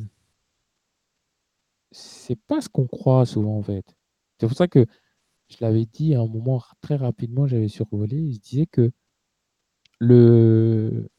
les gens confondent les trois moments de la vie. Les relations, le couple et le mariage. Ces trois ont une grande différence. Euh, la relation entre deux personnes peut, peut se faire n'importe quoi. C'est-à-dire que deux personnes peuvent être en relation euh, émotionnelle sans forcément être en couple. Ça existe. Les relations amicales, euh, les relations professionnelles, plusieurs types de relations. Il y en a des. Il y a une centaine de relations entre guillemets entre, avant d'arriver à la relation amoureuse. Et souvent, quand on arrive à la relation amoureuse, on va, au moment où ça va devenir un couple, c'est lorsque les deux ont décidé de mettre en place une, un espace, un chemin, une intimité qu'ils partagent rien que eux deux. Ça, c'est un couple. C'est-à-dire que le couple existe à partir du moment où chacun fait le vœu de partager un moment unique, pas un moment de, de, de, de, de la vie, un moment unique. D'accord? Enfin, si, un moment de la vie, mais un moment unique. Vraiment un moment où il n'y a que l'autre qui compte. Il n'y a que eux deux. Ensuite, le mariage, c'est euh, lorsque euh, euh, deux personnes vont faire le vœu. C'est plus un couple, c'est un vœu. C'est-à-dire que c'est un vœu d'être toujours ensemble et d'être liés. C'est pour ça qu'un mariage, c'est pas que administratif. Un mariage, c'est très important. Souvent, les gens, surtout aujourd'hui, on repousse le mariage, mais c'est dommage parce que le mariage, quand on arrive à cette étape-là, c'est plus nous qui sommes maîtres. On, et c'est pour ça que souvent les mariages étaient faits à l'église ou, dans, les, lieux de culte, parce que c'est l'éternel, la, la force créatrice, la divinité, qui unit ces deux personnes-là dans ce moment unique. C'est-à-dire que quoi qu'il arrive, quelles que soient les difficultés à rencontrer, jusqu'au départ de l'un ou de l'autre, ils doivent se retrouver et partager des moments uniques. Des moments où ils sont à la fois eux deux ensemble et des moments où ils, où ils, euh, ils partagent leur foi. C'est-à-dire l'essence même qui anime, la, flamme qui, qui fait, euh, qui, fait euh, qui, qui, met de, de, de, l'huile dans, le, dans notre cœur. C'est-à-dire que c'est un moment où ils partagent le, le, le, le corps, l'âme, enfin le corps, l'être, l'esprit, la conscience, euh, l'émotion, la vie. C'est pour ça que la chambre nuptiale est une chambre dans laquelle, bon, quand les enfants y rentrent, c'est autre chose, mais en général, les, les, les amis, les copains, les copines ne doivent pas c'est pour ça que je dis que les lieux sont importants, ne doivent pas y rentrer. Parce que c'est un lieu, c'est un endroit où seuls les deux, en accord l'un avec l'autre, peuvent inviter quelqu'un. De même que dans un foyer, c'est à l'un et à l'autre d'ouvrir la porte. C'est pas, enfin, c'est ensemble qu'ils doivent, pardon, c'est ensemble qu'ils doivent ouvrir la porte. S'il y en a un qui dit non, moi, moi, cette personne, je ne souhaiterais pas qu'elle rentre ici. Je ne suis pas encore prête à ce qu'elle rentre. Et que l'autre dit, mais si, c'est pas grave, tu verras, elle est gentille, gentille, gentille, gentille. Là, il y a un problème. Là, il y a un problème. Et l'autre qui dit, non, mais t'inquiète, il n'y a pas de souci. Eh bien, dans son cœur, il va ressentir quelque chose. L'Éternel va lui dire, «Euh, tu t'es marié pour une raison quand même. Tu es marié pour quelque chose.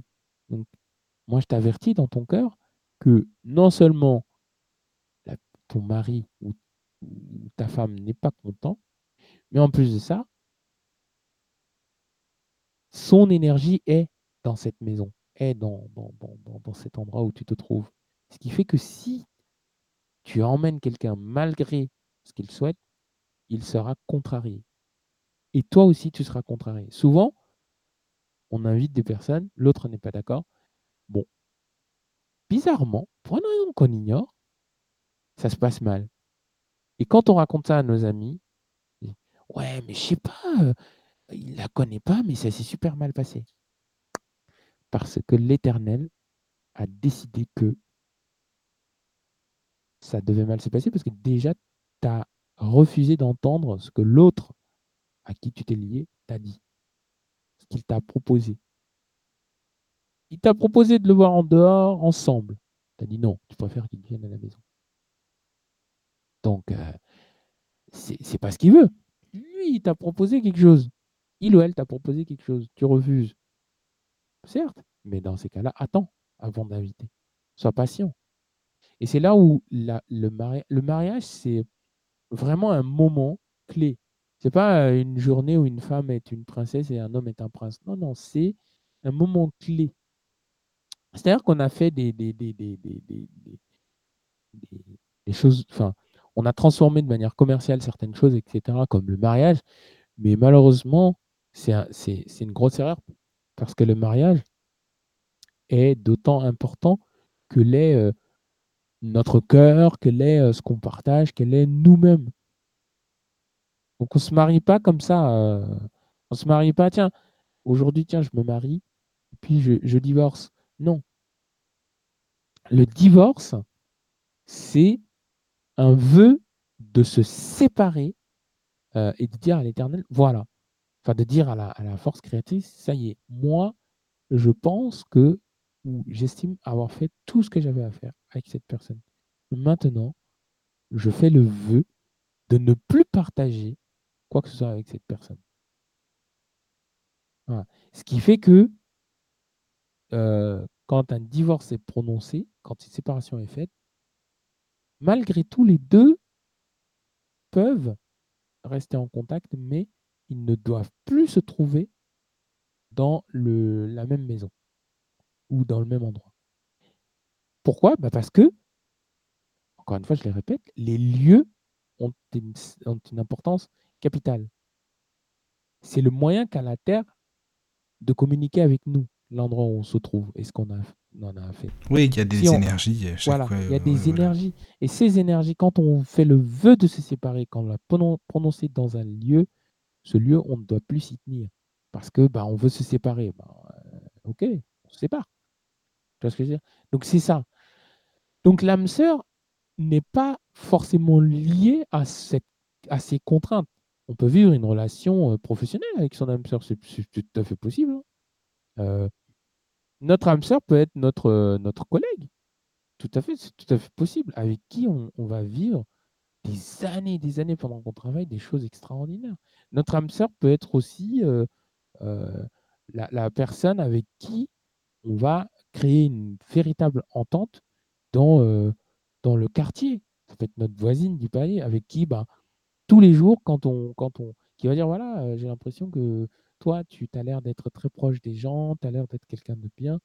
Déjà, l'âme sœur va percevoir ce qui nous sommes dès le départ. Voilà. L'âme sœur va percevoir ce qui nous rend véritablement unique, ce qui fait de nous ce que nous sommes. L'âme sœur va le percevoir, va le, va le ressentir. Donc, voilà.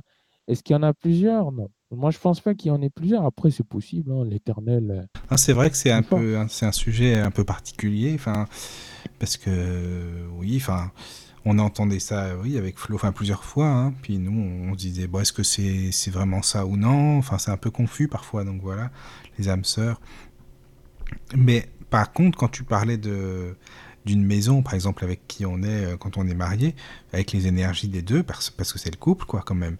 Mais imaginons la personne, elle divorce, parce que souvent c'est comme ça, ça arrive. Ben, L'un des deux garde la maison et peut-être se met avec une autre personne en couple dedans. Donc les énergies, c'est pareil, c'est un peu mélangé après. Enfin, je sais pas comment ça se passe. Là, c'est compliqué à ce moment-là. Souvent, bah le, le, couple suivant, euh, à un moment donné, ils ont deux choix. Soit eux aussi ils se séparent, soit euh, en général la maison, enfin les, les- les- pour une Parce que souvent, on entend l'une des deux personnes dire Moi, je me sens pas chez moi du tout ici. euh, Voilà. Franchement, je suis chez toi, la- mais. la maison, elle fait, elle fait exprès, enfin le lieu fait exprès de Mhm. dire, écoute, toi, tu t'es séparé d'un tel, moi, je te recommande de changer d'endroit. Oui, voilà. Je sais pas que je veux plus de toi, c'est que ici, c'est pas fait pour que toi et elle vous y demeurez.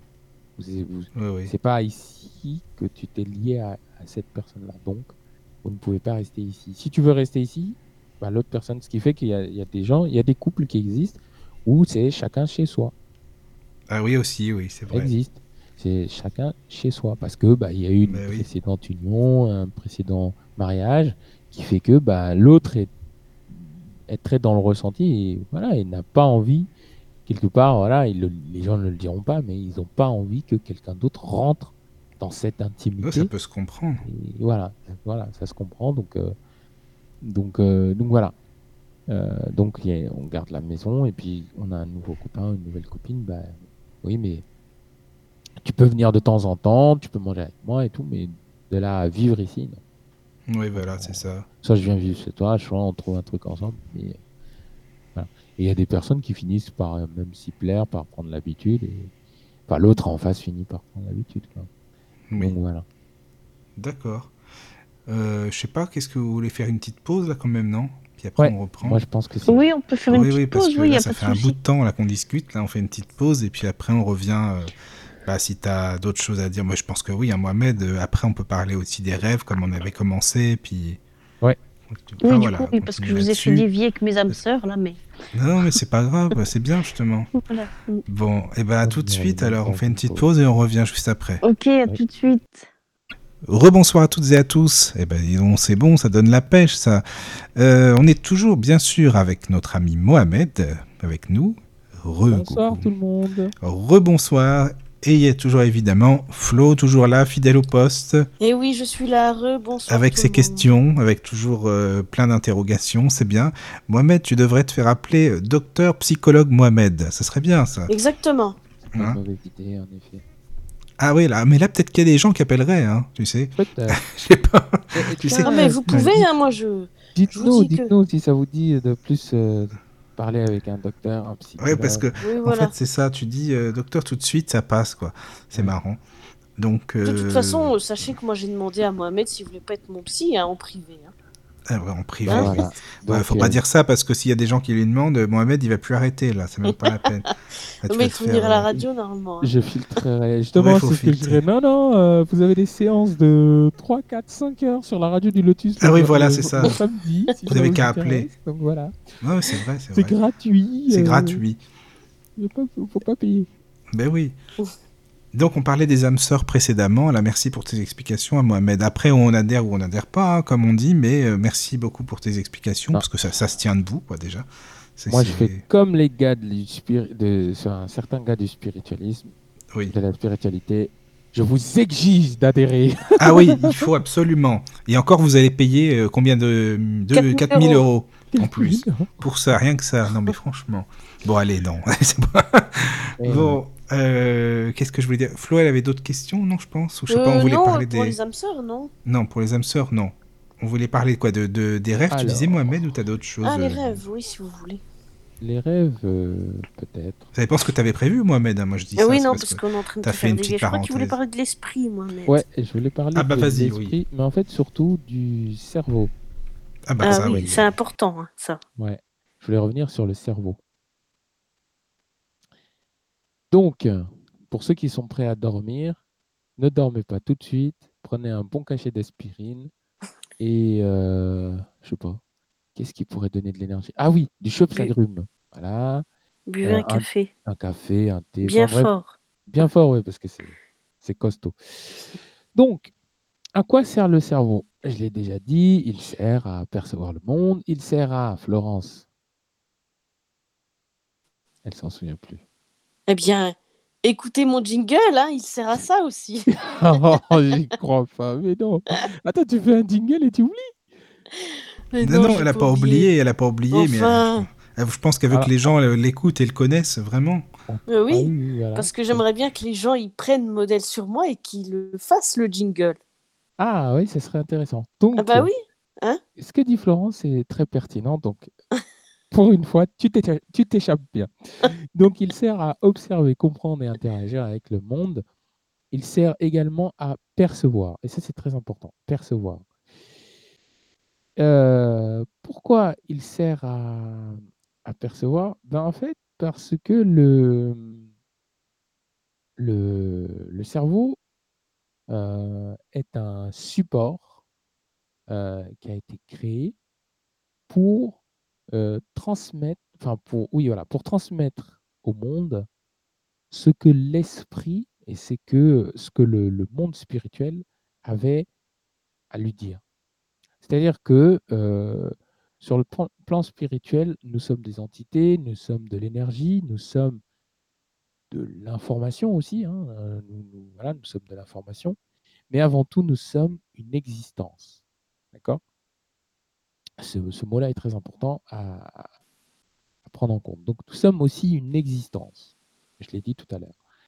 Donc, le cerveau, sa fonction première est de percevoir le monde et de euh, réagir dans ce monde. D'où le côté interactivité, tout le côté interactif. Quand il va réagir avec le monde, il va réagir avec plusieurs euh, mécanismes. Ces mécanismes-là sont des réactions auxquelles il aura été soumis par l'esprit. D'accord? Il a tout ce qu'il faut, le cerveau, pour euh, matérialiser ce que l'esprit lui dit ou lui indique. Pourquoi je dis ça? Parce que euh, pour matérialiser quelque chose, ici, parce que nous sommes dans un monde matériel et non un monde immatériel, donc pour matérialiser quelque chose, c'est le cerveau qu'on va utiliser. Le cœur est le siège, est un siège, c'est une maison. D'accord? D'où sa préservation. Pourquoi on doit préserver son cœur, son champ émotionnel Parce que c'est une maison, là où se trouvent beaucoup de choses. Le cerveau, euh, lui, est le siège de, euh, l'information et des indications de l'esprit. Ce qui fait que quand on veut matérialiser, on va faire une demande ou on va euh, recevoir de l'esprit une information, quelque chose d'important, et le cerveau, lui, va le traiter en fond. Parce que bah, on a 90 000 pensées par jour, et, 80, et euh, 90% de ces pensées sont, des, sont des pensées d'hier. Enfin, quand on dit d'hier, sont des pensées liées au passé. Que voilà ce qu'on a fait, qu'est-ce qu'on a mangé, qu'est-ce qu'on n'a pas mangé, qu'est-ce qu'on a aimé, etc. Donc ça, c'est l'une des premières fonctions de l'esprit. Et celle-ci, elle est très euh, du cerveau, pardon. Celle-ci, elle est très importante à comprendre parce que l'esprit se sert du cerveau comme support, mais aussi comme euh, outil de création. Notre cerveau contient plus de choses qu'on le, qu'on le pense. Il contient des neurones, mais il contient aussi euh, un organisme. Un organisme parfois indépendant du corps. D'accord? Comble de l'ironie, si on coupe la tête d'un individu, son corps, ne, son corps ne fonctionne plus. On va me dire, oui, merci Mohamed, tu ne nous expliques pas grand-chose. Eh bien, c'est très important à comprendre. Pourquoi? Le cœur, il est autonome. Il est le premier organe créé. Et euh, est-ce qu'il est capable de parler, d'interagir, d'observer? Il est capable d'observer. Ça, il en est tout à fait capable. Et il est capable d'engranger énormément d'informations, de les retenir et même parfois d'en apprendre au cerveau. Par contre, le cœur, lui, il est content. Et super, je suis là, j'existe. Mais bon, euh, au-delà de pomper le sang, de le nettoyer, puis de le redistribuer, il faut derrière que moi, je reçois quand même du monde. Et qui est-ce qu'on va utiliser pour ça? Rappelez-vous, il y a quelques minutes, c'est le cerveau. Le cerveau, il perçoit et il reçoit de l'environnement extérieur et du monde extérieur. Ça, c'est sa deuxième fonction. Première fonction, il perçoit. Deuxième fonction, il reçoit. Et troisième fonction, il réagit. Et c'est sa réaction qui euh, nous... Euh, qui nous... Euh, c'est sa réaction, c'est le fait qu'il réagisse qui nous permet de, de matérialiser et d'avancer. Le cerveau va prendre de l'esprit ce qu'il aura, reçu, donc il va prendre de l'esprit et il va utiliser ce qu'il a pris pour changer le monde autour de lui, changer l'environnement autour de lui. Donc les trois fonctions, c'est recevoir, percevoir, réagir. Tu, tu mémorises ça, euh, Florence? Recevoir, percevoir, réagir. Il y a observer, comprendre, interagir, recevoir, percevoir, réagir. Ce qui fait ces, ces, six euh, fonctionnalités, enfin ces six, euh, ces six oui, fonctionnalités, font du cerveau l'organe le plus puissant euh, de la Terre. Alors, le cœur est l'organe le plus puissant en termes d'énergie. C'est le cœur qui peut supporter euh, tout ce qu'on vit au quotidien. En réalité, on dit oh, j'ai la tête qui va exploser, mais en réalité, euh, c'est parce que bah, le cœur il nous transmet beaucoup trop d'informations et à un moment donné, on est branché sur, cette, sur la fréquence du cœur et le cerveau n'est pas, il n'a pas été conçu pour directement recevoir du cœur. Il n'a pas été conçu pour ça. Maintenant, on va repartir. C'est pour ça que j'avais dit qu'il fallait réécouter la première émission, mais c'est pas grave. On va partir du, du de l'historique. Le cerveau, à un moment donné, j'ai dit qu'il était malléable, qu'on pouvait changer son état. Pourquoi on peut changer son état? Parce que, heureusement pour nous, l'esprit, lui, évolue. L'esprit est une entité, est une vibration et une énergie. Il va transmettre au cerveau cette état, cette existence, cette énergie. Et le cerveau, comme il est un support euh, basique, un support, euh, voilà, il, n'est ni plus ni moins qu'un support, derrière, il va falloir qu'il réagisse en fonction de ce que notre cher ami l'esprit lui envoie.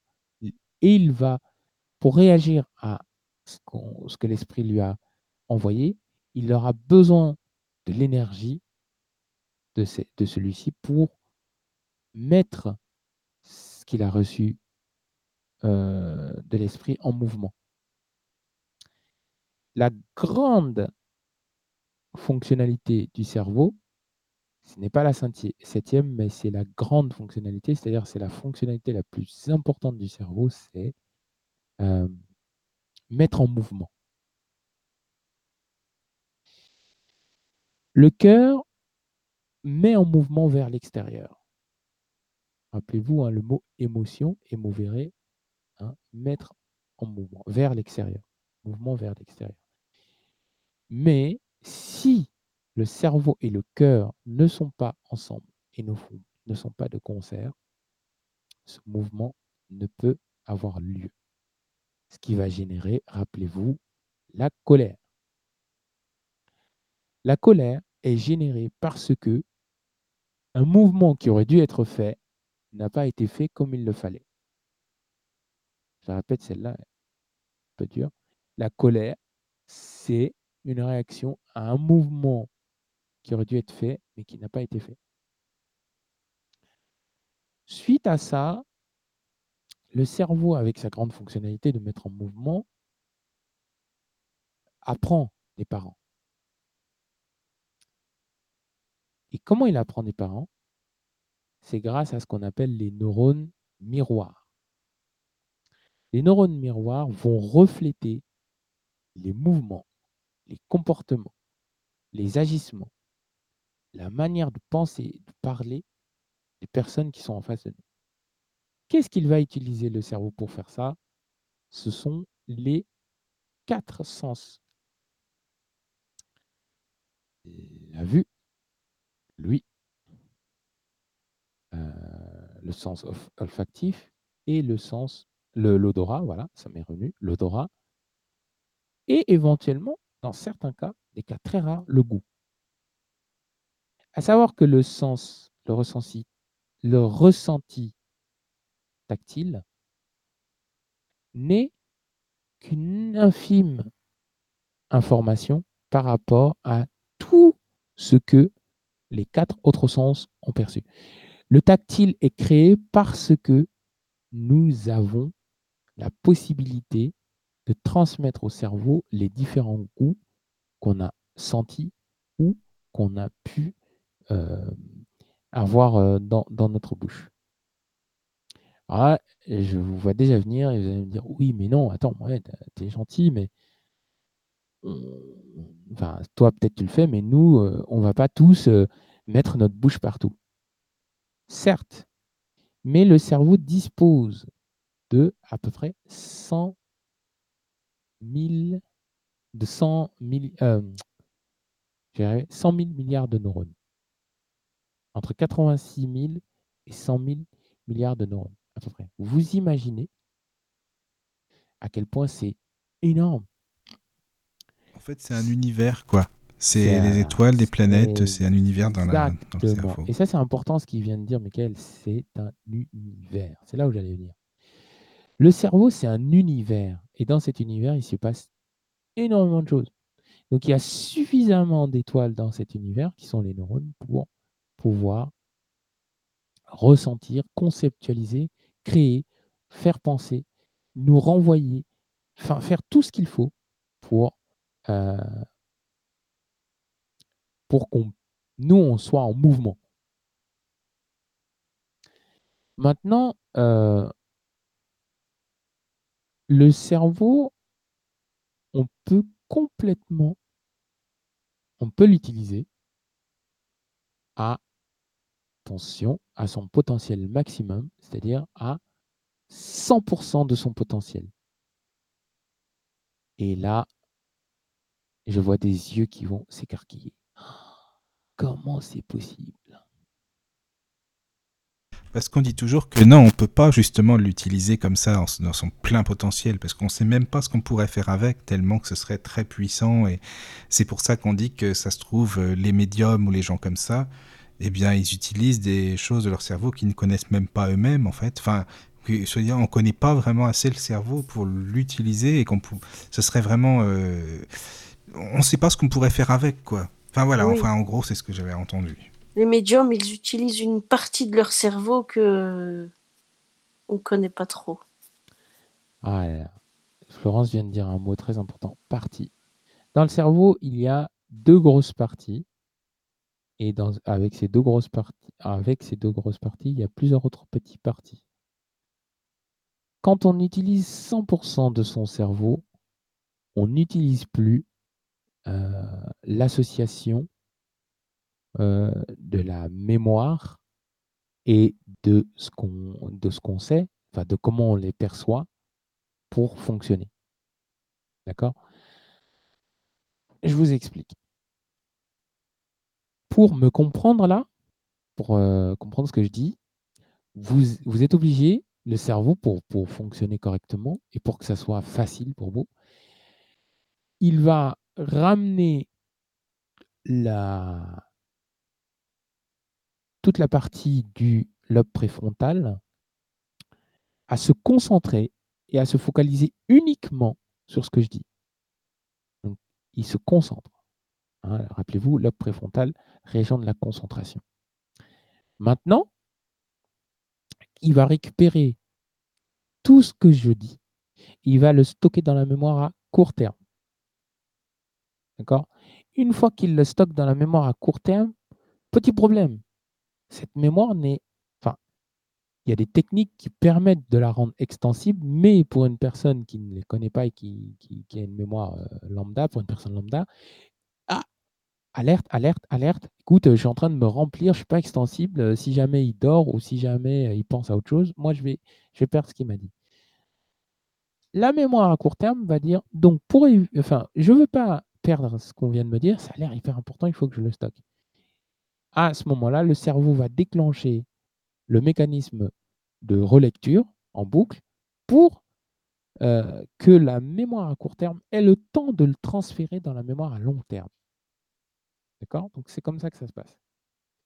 La préfrontale, concentration, mémoire court terme, réception des informations reçues pendant la concentration et euh, répétition pour mettre tout ça dans la mémoire à court terme c'est comme ça que le, la plupart des mécanismes de cognition, donc cognition renvoyant à cognitif, c'est compréhension des choses, c'est comme ça que la plupart des mécanismes de cognition fonctionnent. Maintenant, et on arrive dans la partie la plus croustillante, pour me comprendre et pour apprendre, la mémoire, elle, dispose de trois parties, la mémoire à long terme. La partie procédurale, qui nous permet de donc de concert avec le cervelet, euh, qui nous permet de gérer nos mouvements, euh, de se souvenir euh, de la partie kinesthésique, et aussi qui va gérer les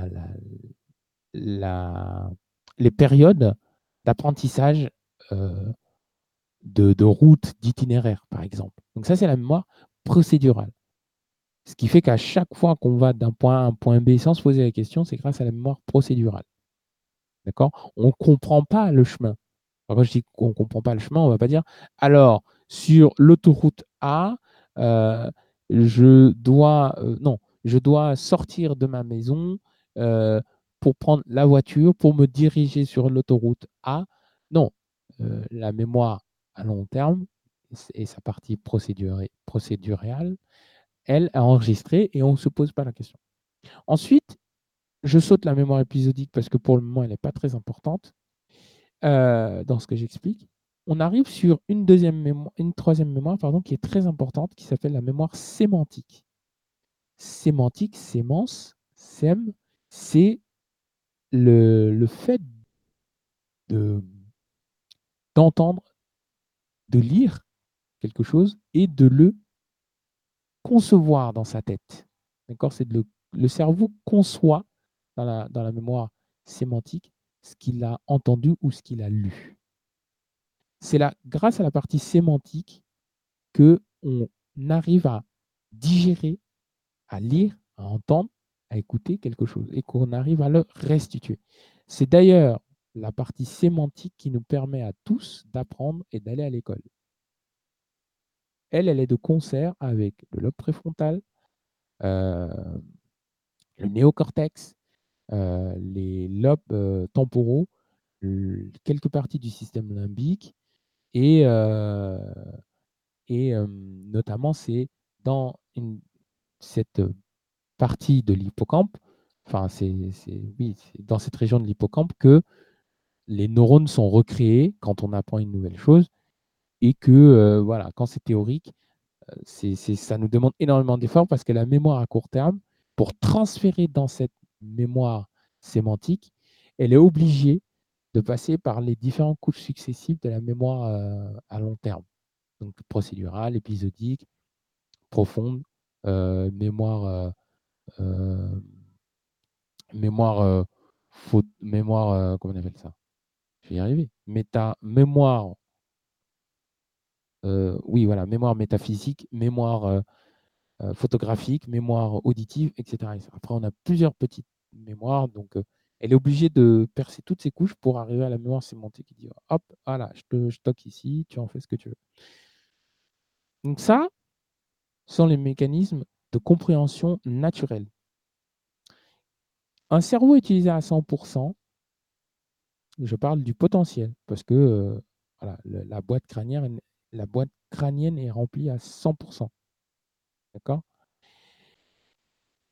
Donc, lorsqu'on augmente la puissance, donc le potentiel, c'est la puissance, quand on augmente la puissance d'utilisation du cerveau, il déconnecte tout ça.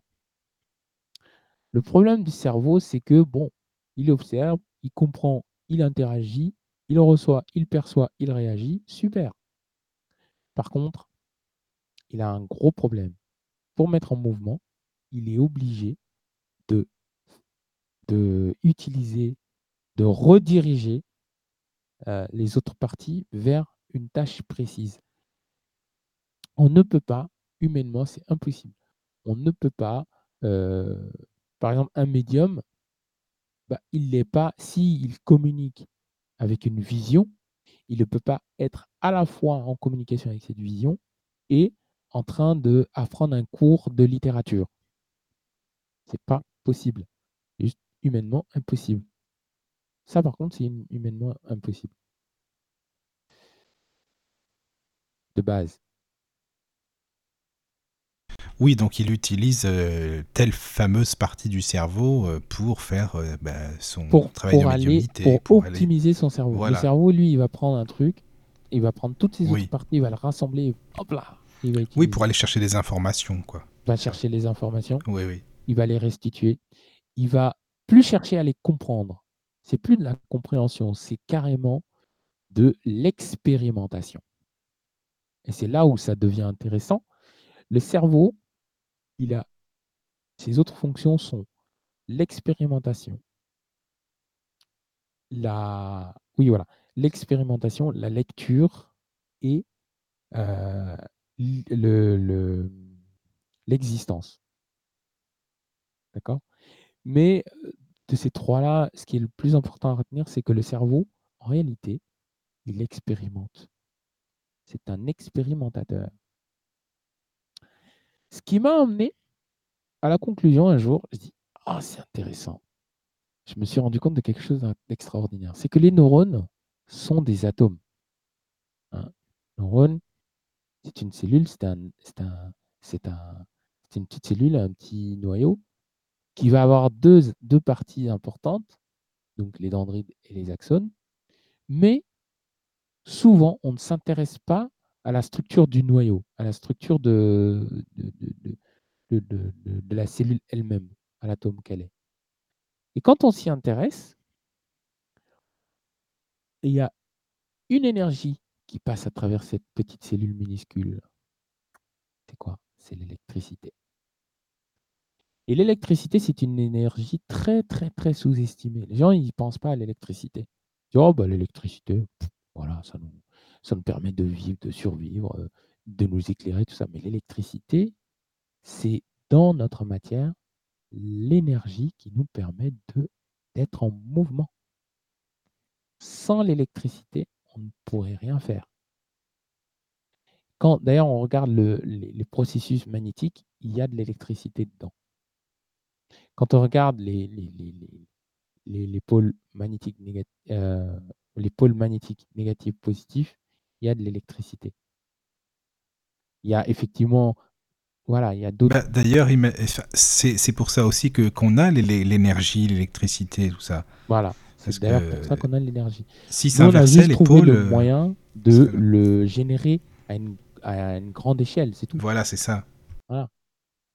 Mais l'électricité, c'est ce que le cerveau, c'est l'une de ses énergies principales. Ensuite, ces autres énergies, bah, c'est ce qu'on lui donne à manger. C'est ce qu'on mange. D'où l'importance de l'intestin. L'intestin, euh, s'il va créer, il a des neurones, il va les renouveler, il va créer ce qui est très important au cerveau. Parce que sinon, nous, on serait, on serait, on serait pas là. On ne pourrait pas percevoir. Pour percevoir, euh, l'intestin est né et dedans, les neurones ont été mis, 2 millions, 200 millions euh, de neurones. Les 200 millions de neurones, on leur dit, ah les gars, vous devez créer des messagers chimiques. Parce que ces messagers chimiques, elles vont avoir la, possibilité et la propriété de permettre aux neurones de communiquer entre elles. Et elle va permettre à l'individu de pouvoir recevoir. Une fois qu'elle a perçu, elle va pouvoir recevoir. Ah, c'est bien de percevoir, mais si on ne peut pas recevoir ce qu'on a perçu, c'est un peu compliqué. C'est compliqué. Donc, ces 200 millions de neurones fabriquent la plupart des neurotransmetteurs, et puis, tac, les 40 000 neurones du cœur sont là pour quoi faire? Pour euh, gérer l'aspect mouvement. Avant que le cerveau se mette en production, c'est-à-dire qu'il réagisse, hop, les, les, messages des neurotransmetteurs transitent par le cœur. Le cœur analyse. Il se demande est-ce que la personne sera capable de réagir en fonction de ça? Est-ce qu'elle va pouvoir être en mouvement? Et s'il est en accord, hop, le cerveau réagit. Mohamed, arrête de parler. OK. 200 millions de neurones. Euh, dopamine, DA, euh, acétylcholine, etc. Le cœur, euh, ocytocine. Pourquoi on m'a dit d'arrêter de parler? Ah, c'est bizarre. Ils sont bizarres. Donc c'est marrant, ils me demandent de parler. Et le cerveau, il a perçu la voix, il a reçu l'information, il va réagir, donc j'arrête de parler. Mais par contre, ça me fait rigoler. À l'intérieur, je suis mort de rire. Je suis. Bon, dis pas que je suis content, mais ça me fait rire, quoi. Donc je me sens un peu bien. ce que je veux dire? Donc ça, c'est le scénario. Pourquoi je dis tout ça depuis tout à l'heure? Bah Parce que, en fait, si le cerveau, quand on, quand on arrive, parce qu'on peut le faire, on peut, on peut amener le cerveau à utiliser 100% de son potentiel. C'est tout à fait faisable. À quoi ça sert? Ça sert à euh, modifier la structure de la matière. Euh, sans aller dans des détails trop compliqués, euh, la matière, elle est vivante. Mais la matière, tout en étant vivante, tout en existant, nous, on s'incarne ici pour expérimenter euh, ce qu'il y a dans la matière. D'accord? Ce qui veut dire que si on doit expérimenter, on peut et on doit, dans certains cas, pousser la matière à son extrême. Donc c'est ce qui nous permet de modifier la structure. ça, me permet de simplifier. donc, comment on fait pour modifier la structure de la matière?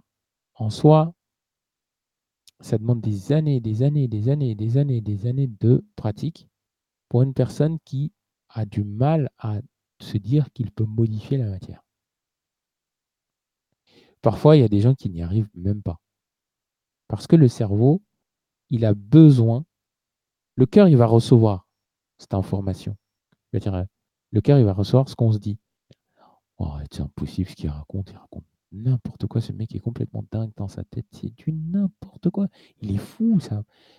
Donc, pendant que vous vous disiez ça, votre cœur, vous voulez pas. Il est l'organe le plus intelligent. Ah bon, tu penses ça. Bon, bah, c'est impossible alors. Ça ne sera pas faisable. Tant pis. Et en même temps, il va dire et si? Ce qui fait qu'on va être dans le blocage on va dire c'est peut-être possible ce qu'il raconte, mais, mais non, c'est pas possible. Puis à un moment donné, le cœur il va encore refaire son petit tour. C'est peut-être possible. Et alors, non, encore ça ne l'est pas. Non, non, c'est pas possible. Et puis on tourne en boucle, on tourne en boucle. Et souvent, pour calmer tout ça, on dit Bon, c'est pas grave. La nuit porte conseil. Demain, j'aurais oublié ça. Toi, en tant que personne ici, oui, ton esprit, ton cerveau, ton cœur, ta mémoire n'aura jamais oublié ce que j'ai dit. Et un jour, les gens, une personne va vivre une expérience et va dire Ah, je me souviens.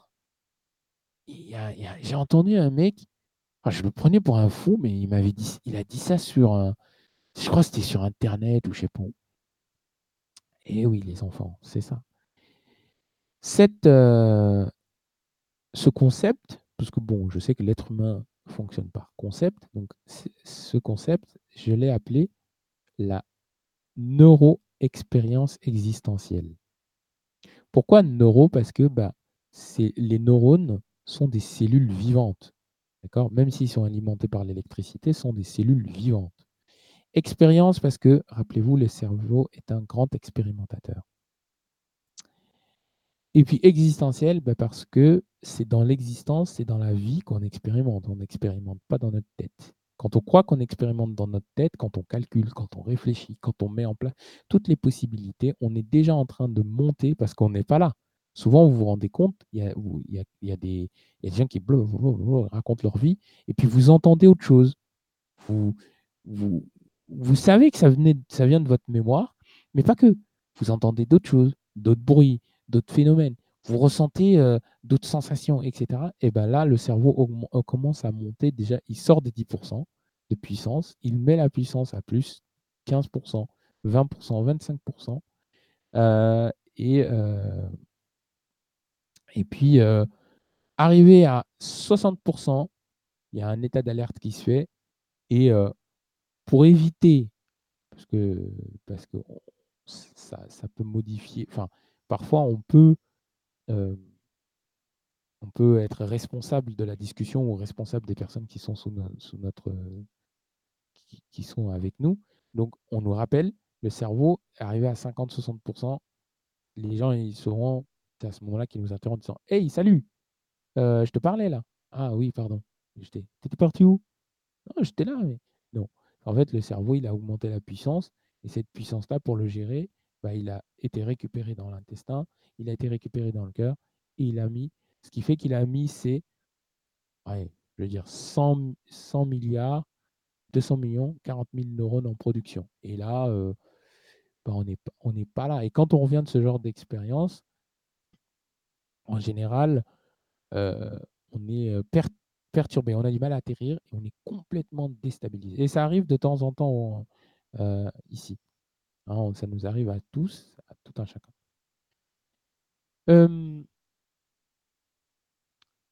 que dire de plus? Bah, Tout ceci se fait grâce à l'énergie originelle. l'éternel, moi je l'appelle l'éternel, mais vous l'appelez comme vous voulez. Et puis le plus important, c'est la, question finale. C'est pour ça que j'ai décidé de le traiter en dernier, comme Michael a posé tout à l'heure. La question finale, c'est quoi? C'est qu'est-ce qu'on ferait de, ça, de cette, de cette puissance, une fois qu'on y a accès? Qu'est-ce qu'on en fait? En fait, les possibilités sont pratiquement infinies.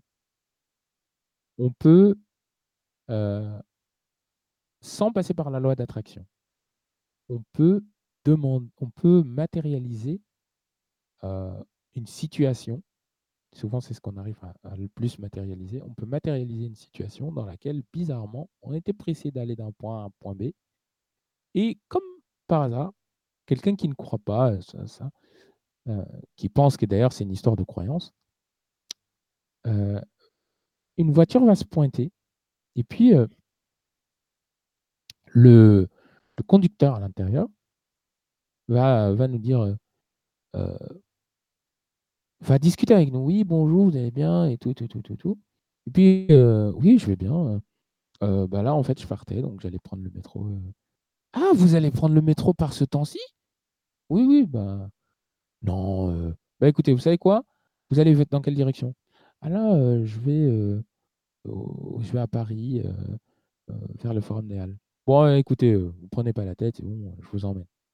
Ah non, non, non, non, je peux pas m'emmener au métro si vous voulez, mais non, non, non, non, non, non, bah, attendez, je vais au Forum des Halles. Je ne sais pas où vous allez, mais je vais au Forum des je vous emmène. Et euh, vous, vous avez beau à dire non, c'est trop tard, la situation, vous l'avez matérialisée. On peut revenir dessus. Hein. On peut revenir dessus, mais ça nécessite de vraiment maîtriser le cerveau et surtout de maîtriser la limite du corps. Parce que euh, souvent, ce qui se passe, c'est que le cerveau devient plus, il s'unit par conséquent avec l'esprit et il devient plus puissant que le corps. Et euh, si on ne fait pas attention, le corps euh, est dépassé et souvent, ben, on, a des, moments de soit de déséquilibre, soit de, de fatigue, soit de, de, de, pas des maux de tête, mais comme si, en gros, la boîte crânienne, elle, elle, les, os de la boîte crânienne, on dit qu'elles sont soudées, mais dans ce genre de, contexte, ils peuvent bouger. Ils bougent, forcément, parce qu'il faut que le cerveau arrive à, enfin, le corps arrive à gérer au niveau thermostat. Parce que parfois, bah, vous remarquez, le corps il chauffe, puis il y a des moments où il refroidit. Donc il y a des mécanismes à l'intérieur du, corps et du, il y a des neurotransmetteurs et des neurones qui gèrent cette, ce thermostat-là. Donc voilà, ce qu'il ce faut faire attention, bon, bon vous, êtes, vous avez de la chance, je ne vais pas vous donner les, les, méthodes pour arriver à faire ça, parce que tout le monde n'est pas amené à le faire, à utiliser 100% de son cerveau. Et puis, bah, ceux qui ont envie de, parce que je crois qu'il y a des médiums, il y a des formations de médiumnité qui existent et de clairvoyance. Ceux qui ont envie de faire ces formations-là, déjà, vous pouvez vous estimer heureux d'utiliser votre cerveau à 85,90% votre cerveau, ce qui est juste un record exceptionnel. 100, voilà, 100%, c'est aller modifier son corps, modifier l'espace-temps carrément. Ah oui, mais c'est ça, c'est vraiment. Euh, tu as des gens, tu sais, qui sont capables, euh, à distance, par exemple, on a déjà fait des expériences, hein, de tordre une cuillère, par exemple, des métaux. Là, on va plus loin. ils ont même fait des expériences dans des tubes pour voir si vraiment c'était euh, réel ou non. Ils voient que oui, oui, c'est des personnes qui arrivent vraiment à distance, enfin, avec le cerveau, à agir sur, oui, comme tu disais, sur la matière. Sur la matière. Et à ce moment-là, qu'est-ce qui se passe? On arrive, quand le cerveau est à 100% de son potentiel, on, a les phénomènes télépathiques, télékinétiques, donc ce que tu viens de dire. Télé, euh, bah, télé, donc tout ce qui est télé, le mot grec c'est la distance, faire énormément de choses à distance. Souvent, c'est ce qui se passe d'ailleurs. Au début, ceux qui ont cette euh, maîtrise arrivent à faire des choses à distance. Euh, moi, je sais que c'est le, temps. Les petits, au début, c'était juste le temps. J'arrivais à, à, accélérer alors, accélérer, ce n'est pas le temps en tant que tel que j'accélère, c'est surtout mon environnement et mon... ce qui m'entoure, là où je suis. Par exemple, je suis dans un cours, je m'ennuie, j'ai envie que ça passe vite. Bizarrement, ce que je vais faire, c'est ce que moi je faisais, c'est que je me concentrais sur, c'est-à-dire que je visualisais l'heure. Donc j'avais l'heure, je prenais l'heure, et ce que je faisais, c'est que bah, je, je mettais à contribution tous mes sens, tout le cerveau, pour avancer le cours carrément. Euh, c'est-à-dire que ce qui, la personne, c'est comme si elle parlait plus vite et euh, plus rapidement. Ah oui, tu fais avance rapide. Ouais, avance rapide en gros. mais euh, non, non, mais je veux dire, pour quelqu'un qui, qui, qui, vraiment utilise tout le temps cette, cette, son cerveau, c'est pas, c'est plus une technique. Là, c'est carrément de l'expérience. Et euh, quand on, quand on fait ça, c'est vraiment fatigant. C'est très fatigant parce que le corps, il est, à la base, il est, enfin, depuis des temps immémoriaux, le corps est fait pour faire ce genre d'expérience. c'est juste que, malheureusement, on est arrivé dans une époque où on mange des choses qui sont plus forcément naturelles. Euh, on les chauffe trop au-delà du micro-ondes. Hein, ça peut être tout simplement le gaz ou maintenant les plaques électriques. Donc on le chauffe trop. on enlève, en chauffant un aliment, que ce soit une viande ou un légume, on enlève les propriétés nécessaires. Ce qui fait qu'à l'époque, ils mangeaient beaucoup de choses crues. Quand on cuit énormément quelque chose, on enlève ses propriétés. C'est pour ça que manger par exemple une viande cuite à point ou une viande saignante est meilleur parce que dedans, il va y avoir toutes les différentes propriétés que euh, le cerveau ne sera pas obligé d'aller chercher dans les tissus, dans certains, certaines tissus, oui, certains pardon, tissus adipeux ou dans certaines graisses qui à la base sont nécessaires au bon fonctionnement du corps. Parce que quand on fait ça et quand on s'alimente mal, ben le, le, cerveau il puise dans les réserves et parfois il va taper dans, dans le, dans le côté, euh, dans le système cytosique, dont j'ai déjà parlé euh, dans l'émission sur le jeûne. Et le système cytosique, bah, il est nécessaire au moment et aux périodes, pendant les moments et pendant les périodes où on ne s'alimente pas. Par exemple, quand on travaille, ben, on n'est pas systématiquement en train de s'alimenter. Donc la, cétose, par exemple, pour certaines périodes de, travail intense, il se déclenche parce que ben, on ne mange pas. Comme on ne mange pas, ben, la cétose se déclenche, se met en place, libère des enzymes pour que ben, notre cerveau il puisse nous permettre de faire notre travail correctement. Mais quand on utilise le, potentiomètre du cerveau et qu'on met le volume à 100, bah à ce moment-là, si on n'a pas fait ce qu'il faut, si on n'a pas mangé correctement, ça demande une alimentation particulière. Ça demande euh, une, euh, une surveillance particulière, ça demande une hygiène de vie particulière, mais euh, pas si complexe que ça. En fait, c'est pas très compliqué. Donc voilà, le potentiel à 100% du cerveau permet d'avoir les qualités suivantes. La clairvoyance, la médiumnité, d'agir sur le temps, les objets, de créer des situations, d'enchevêtrer des situations, c'est-à-dire que euh, je, souhaite, euh, je sais pas, je souhaite euh, rencontrer quelqu'un, eh bien, je, je vais, je vais monter, enfin, je vais prendre la pensée, donc je vais penser à, la personne que je veux rencontrer et je vais boucler, c'est-à-dire que je ne vais plus être ici, je ne vais plus être dans le, dans le, c'est-à-dire que je vais être dans le présent, dans le moment présent, mais je vais être, je vais y arriver, hein, je ne vais pas être simplement présent, je vais être ancré dans le moment présent. Voilà, je cherchais le moment. Je vais être ancré dans le moment présent. Donc, quand je m'ancre dans le moment présent, je peux contrôler le moment. Je peux prendre le contrôle sur le moment. C'est d'ailleurs souvent ce que certains euh, spécialistes du développement, enfin, pseudo-spécialistes du développement personnel sont en train d'essayer de dire, c'est oui, euh, euh, avec le moment présent, vous pouvez contrôler votre vie. Bah, c'est réellement ce que je suis en train de vous dire. C'est qu'en en, en, en, étant ancré dans le moment présent, eh ben, on est capable de prendre le contrôle du moment en question et d'y faire ce qu'on veut. Donc dedans, dans le moment présent, j'y mets de l'amour, par exemple. Dans mon cœur, j'ai vraiment envie d'être bien, de passer un bon moment avec une personne, de rigoler. Si je suis dans cet état-là, qu'en plus, je ne suis plus focalisé sur le blablabla incessant du monde, mais que je suis hyper focalisé sur le, euh, le, le, moment présent, que je suis ancré.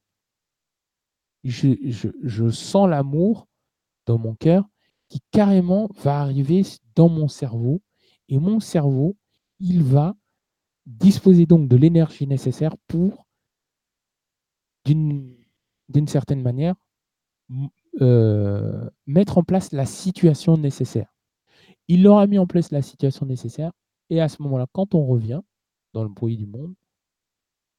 On avance, on marche, on n'y pense plus. Déjà, quand on a fait ça, on n'y pense plus. Et bizarrement, tac, la personne qu'on voulait rencontrer se présente à nous. On, va dans un bar, on s'assoit, on commande un verre, et on le sait. C'est-à-dire, c'est même pas, euh, euh, comment dire, c'est même pas qu'on ne savait pas ou c'est surprenant. Et on, on, sait que la personne, elle va venir. On sait qu'elle passe. On ne devient pas parano, mais on sait qu'elle va venir. Et donc, on est côté, on prend notre verre. Une personne s'avance vers nous, nous dit, commande son verre, et puis nous dit bonjour, vous allez bien? Ça fait un petit moment que, que je viens d'arriver dans le quartier. Et là, qu'est-ce que la, la conversation se met en place. Alors, il y en a beaucoup qui vont dire Ouais, mais ce que tu viens de nous dire, arrête, euh, il y a des fois, ça arrive sans forcément. Oui, en effet, parce que si, tu me dis ça, cher ami, c'est que tu n'as pas écouté ce que j'ai dit euh, tout au long de mon explication. J'ai dit expérimentation et existence de mémoire. Donc, expérimentation et existence, ça veut dire quoi? Ça veut dire que même si tu ne veux pas expérimenter à fond les choses, tu les expérimentes quand même. Et heureusement pour nous, on existe. Donc, c'est ce que je viens d'expliquer, c'est comme ça qu'on devrait faire et c'est comme ça qu'on devrait fonctionner tout le temps. Sauf que, bah, on a créé des choses, plein de choses. Hein, l'écriture, la lecture, l'apprentissage, la philosophie, la physique, le sport, les mathématiques. Et ça, ça demande énormément de travail au cerveau. Hein. Calculer, c'est très compliqué pour le cerveau. Enfin, c'est compliqué, c'est simple pour lui, mais ça lui demande énormément de ressources. Ça lui demande, il, monte déjà à 25-30% pour des calculs. Mais les 100%, si je prends les, justement la partie numérique, la partie calcul, et je la, limite, je la désactive. Je prends juste une, infime partie d'elle. Voilà. Le cerveau, il est capable de ce qu'on appelle la redistribuer les ressources, la redistribution des ressources. Voilà. Si je devais vous apprendre comment faire, je parlerai de plusieurs étapes, dont la, redistribution des ressources. Et parfois, c'est problématique parce que euh, il y a des fois, les gens, ils ont un cerveau qui vont beaucoup plus vite euh, que euh, ce qu'ils ont envie de dire. Ce qui est mon cas maintenant. mon cerveau, il, a déjà tout, tout, tout, tout, tout là. Toutes les missions est là, devant moi, limite. Hein, je n'ai pas de papier, mais toutes les missions est devant là et, présente dans, mon, dans ma conscience. Mais je ne peux pas aller aussi vite que ce que lui me dit. Vous comprendrez rien si je le fais vous ne pourrez rien comprendre de ce que je raconte. Si j'allais, si aussi à la vitesse. C'est-à-dire, si ma bouche allait à la vitesse de mon cerveau, vous ne pourrez pas comprendre un mot de ce que je raconte. Et là, Michael, il, il ouvrirait son micro et me dirait Non, non, attends, attends, qu'est-ce que tu fais là? Mohamed, Mohamed, Mohamed, Mohamed. Allez, qu'est-ce que tu fais? Va dormir. Qu'est-ce que tu fous là? C'est quoi Qu'est-ce que tu fous? Hein? On arrête l'émission. Stop. Laisse tomber. Voilà, laisse tomber. Donc, euh, voilà. Et il y a des personnes qui ont ce problème. Hein. C'est-à-dire, il y a des personnes qui, qui sont. Euh, qui ont un cerveau qui est déjà connecté. Parce que c'est de ça dont il s'agit, hein, connecté sur le champ de l'esprit, parce que c'est l'esprit qui apporte ces, fonctionnalités, qui perçoit, qui reçoit, qui réagissent, qui observe, qui comprennent et qui interagissent d'une autre manière. Ce qui fait qu'on a des personnes, on les prend vraiment pour des, pour des, pour des, des fous. Ils sont, ils sont fous. Mais non, c'est pas de la folie. C'est juste que le monde, hein, je parle même pas de. Là, je parle même pas du, plan spirituel. Je parle juste du monde en tant que matériel. Il est plus riche que ce qu'on croit. Et les possibilités de la matière sont pratiquement infinies, telles que les, possibilités de, euh, de l'énergie, du monde spirituel. L'infinité, elle est applicable ici comme elle est applicable dans le monde spirituel. C'est-à-dire dans, dans le monde immatériel, dans le monde invisible, donc l'infini invisible, il y a aussi l'infini, l'infini visible. Voilà. Ce qui fait que quand on a conscience de ces deux choses-là, on se dit, bon, bah, c'est l'infini, quoi. Il n'y a pas d'infini. On peut dire infini visible, infini invisible, ça revient à la même chose. C'est juste de l'infini. À ce moment-là, déjà, on ouvre l'esprit, on ouvre son champ de conscience, on ouvre son cerveau et on permet à celui-ci de faire énormément de choses. Ce qui fait que de temps en temps, euh, ces personnes frôlent les 99% et, on peut pas, on peut pas les. Enfin, ils se taisent, ils sont obligés de, de, ne pas parler. Euh, et là encore, ce soir, il y a beaucoup de choses que je n'ai pas dit. Mais euh, fort heureusement, Michael m'a un peu aidé, donc on ne me prendra pas trop pour un fou. Euh, voilà, il y a des expériences qui ont été faites en laboratoire. C'est-à-dire que lorsque le, cerveau est poussé à 100% de son potentiel, on peut faire énormément de choses sur la matière. On peut expérimenter, on peut, on peut aller très très loin. Il y a, il des, choses qu'on peut faire dont je ne vous parlerai pas ici, mais euh, on peut faire énormément, de choses. Et la question qui se pose, c'est pourquoi pourquoi on ne le fait pas naturellement? Bah, Parce que, encore une fois, c'est une histoire de l'évolution. Euh, bah, voilà, on, travaille plus, on prend plus soin du corps. et du cerveau et du, du corps tout court. on ne pense plus à, au matériel. On dit, oh, c'est pas grave, de toute façon, ce qui est important, c'est le spirituel, etc. Oui, mais c'est un tout, en fait. C'est un tout. ça va ensemble. Le, c'est un équilibre.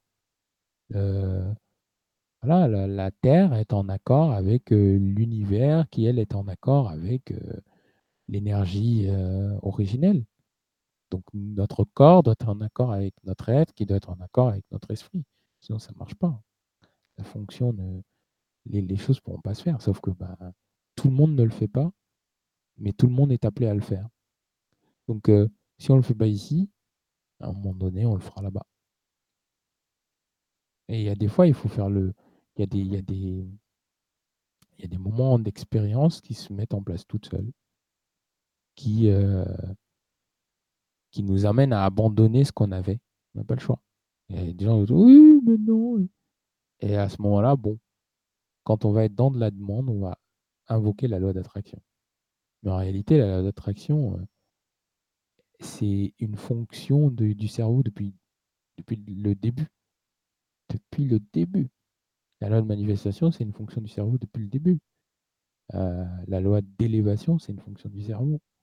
Euh, ça fait partie des fonctions du cerveau parce que le cerveau, s'il est lié à l'esprit, oh là, est capable de faire des choses. Euh, ce que j'ai énoncé tout à l'heure, c'est quoi? C'est même, ouais, on va dire, c'est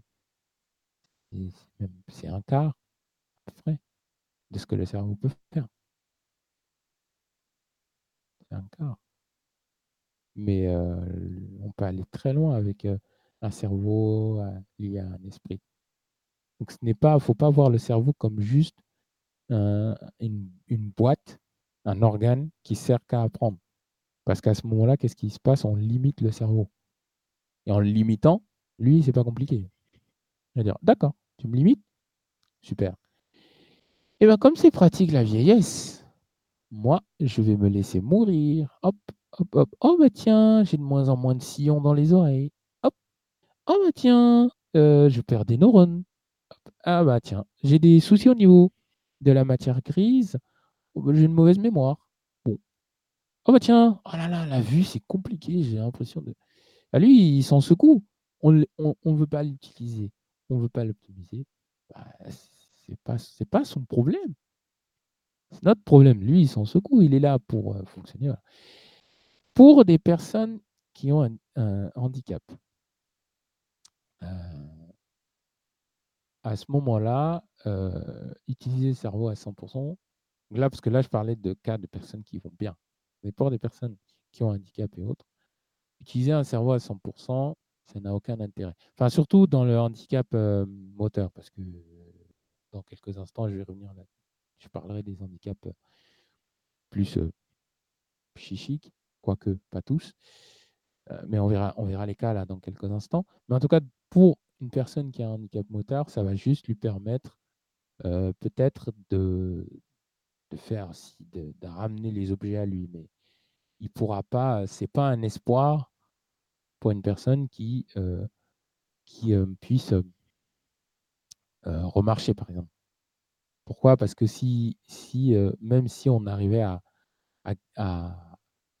par exemple, pour une moelle épinière sectionnée, hein, parce que rappelez-vous, la, moelle épinière est la partie du système nerveux central qui permet de redistribuer les différentes informations aux différentes parties du corps.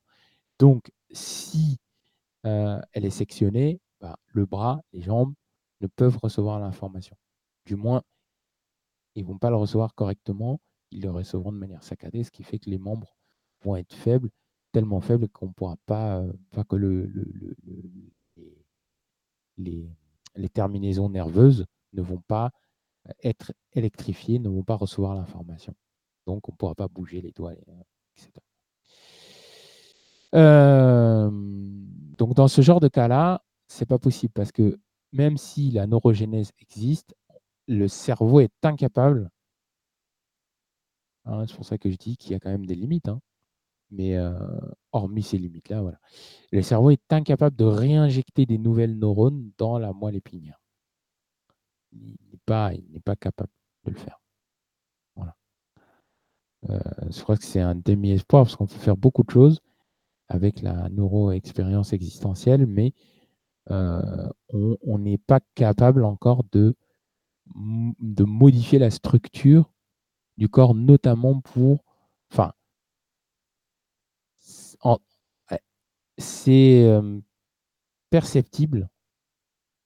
D'accord? On peut, on peut essayer d'envoyer suffisamment d'énergie dans, le, dans la moelle épinière pour faire juste réagir. Ça va, ça va créer des vibrations au niveau des, terminaisons nerveuses, mais ça ne ça va pas nous permettre de bouger le bras. Peut-être qu'une phalange va bouger, mais ça s'arrêtera là.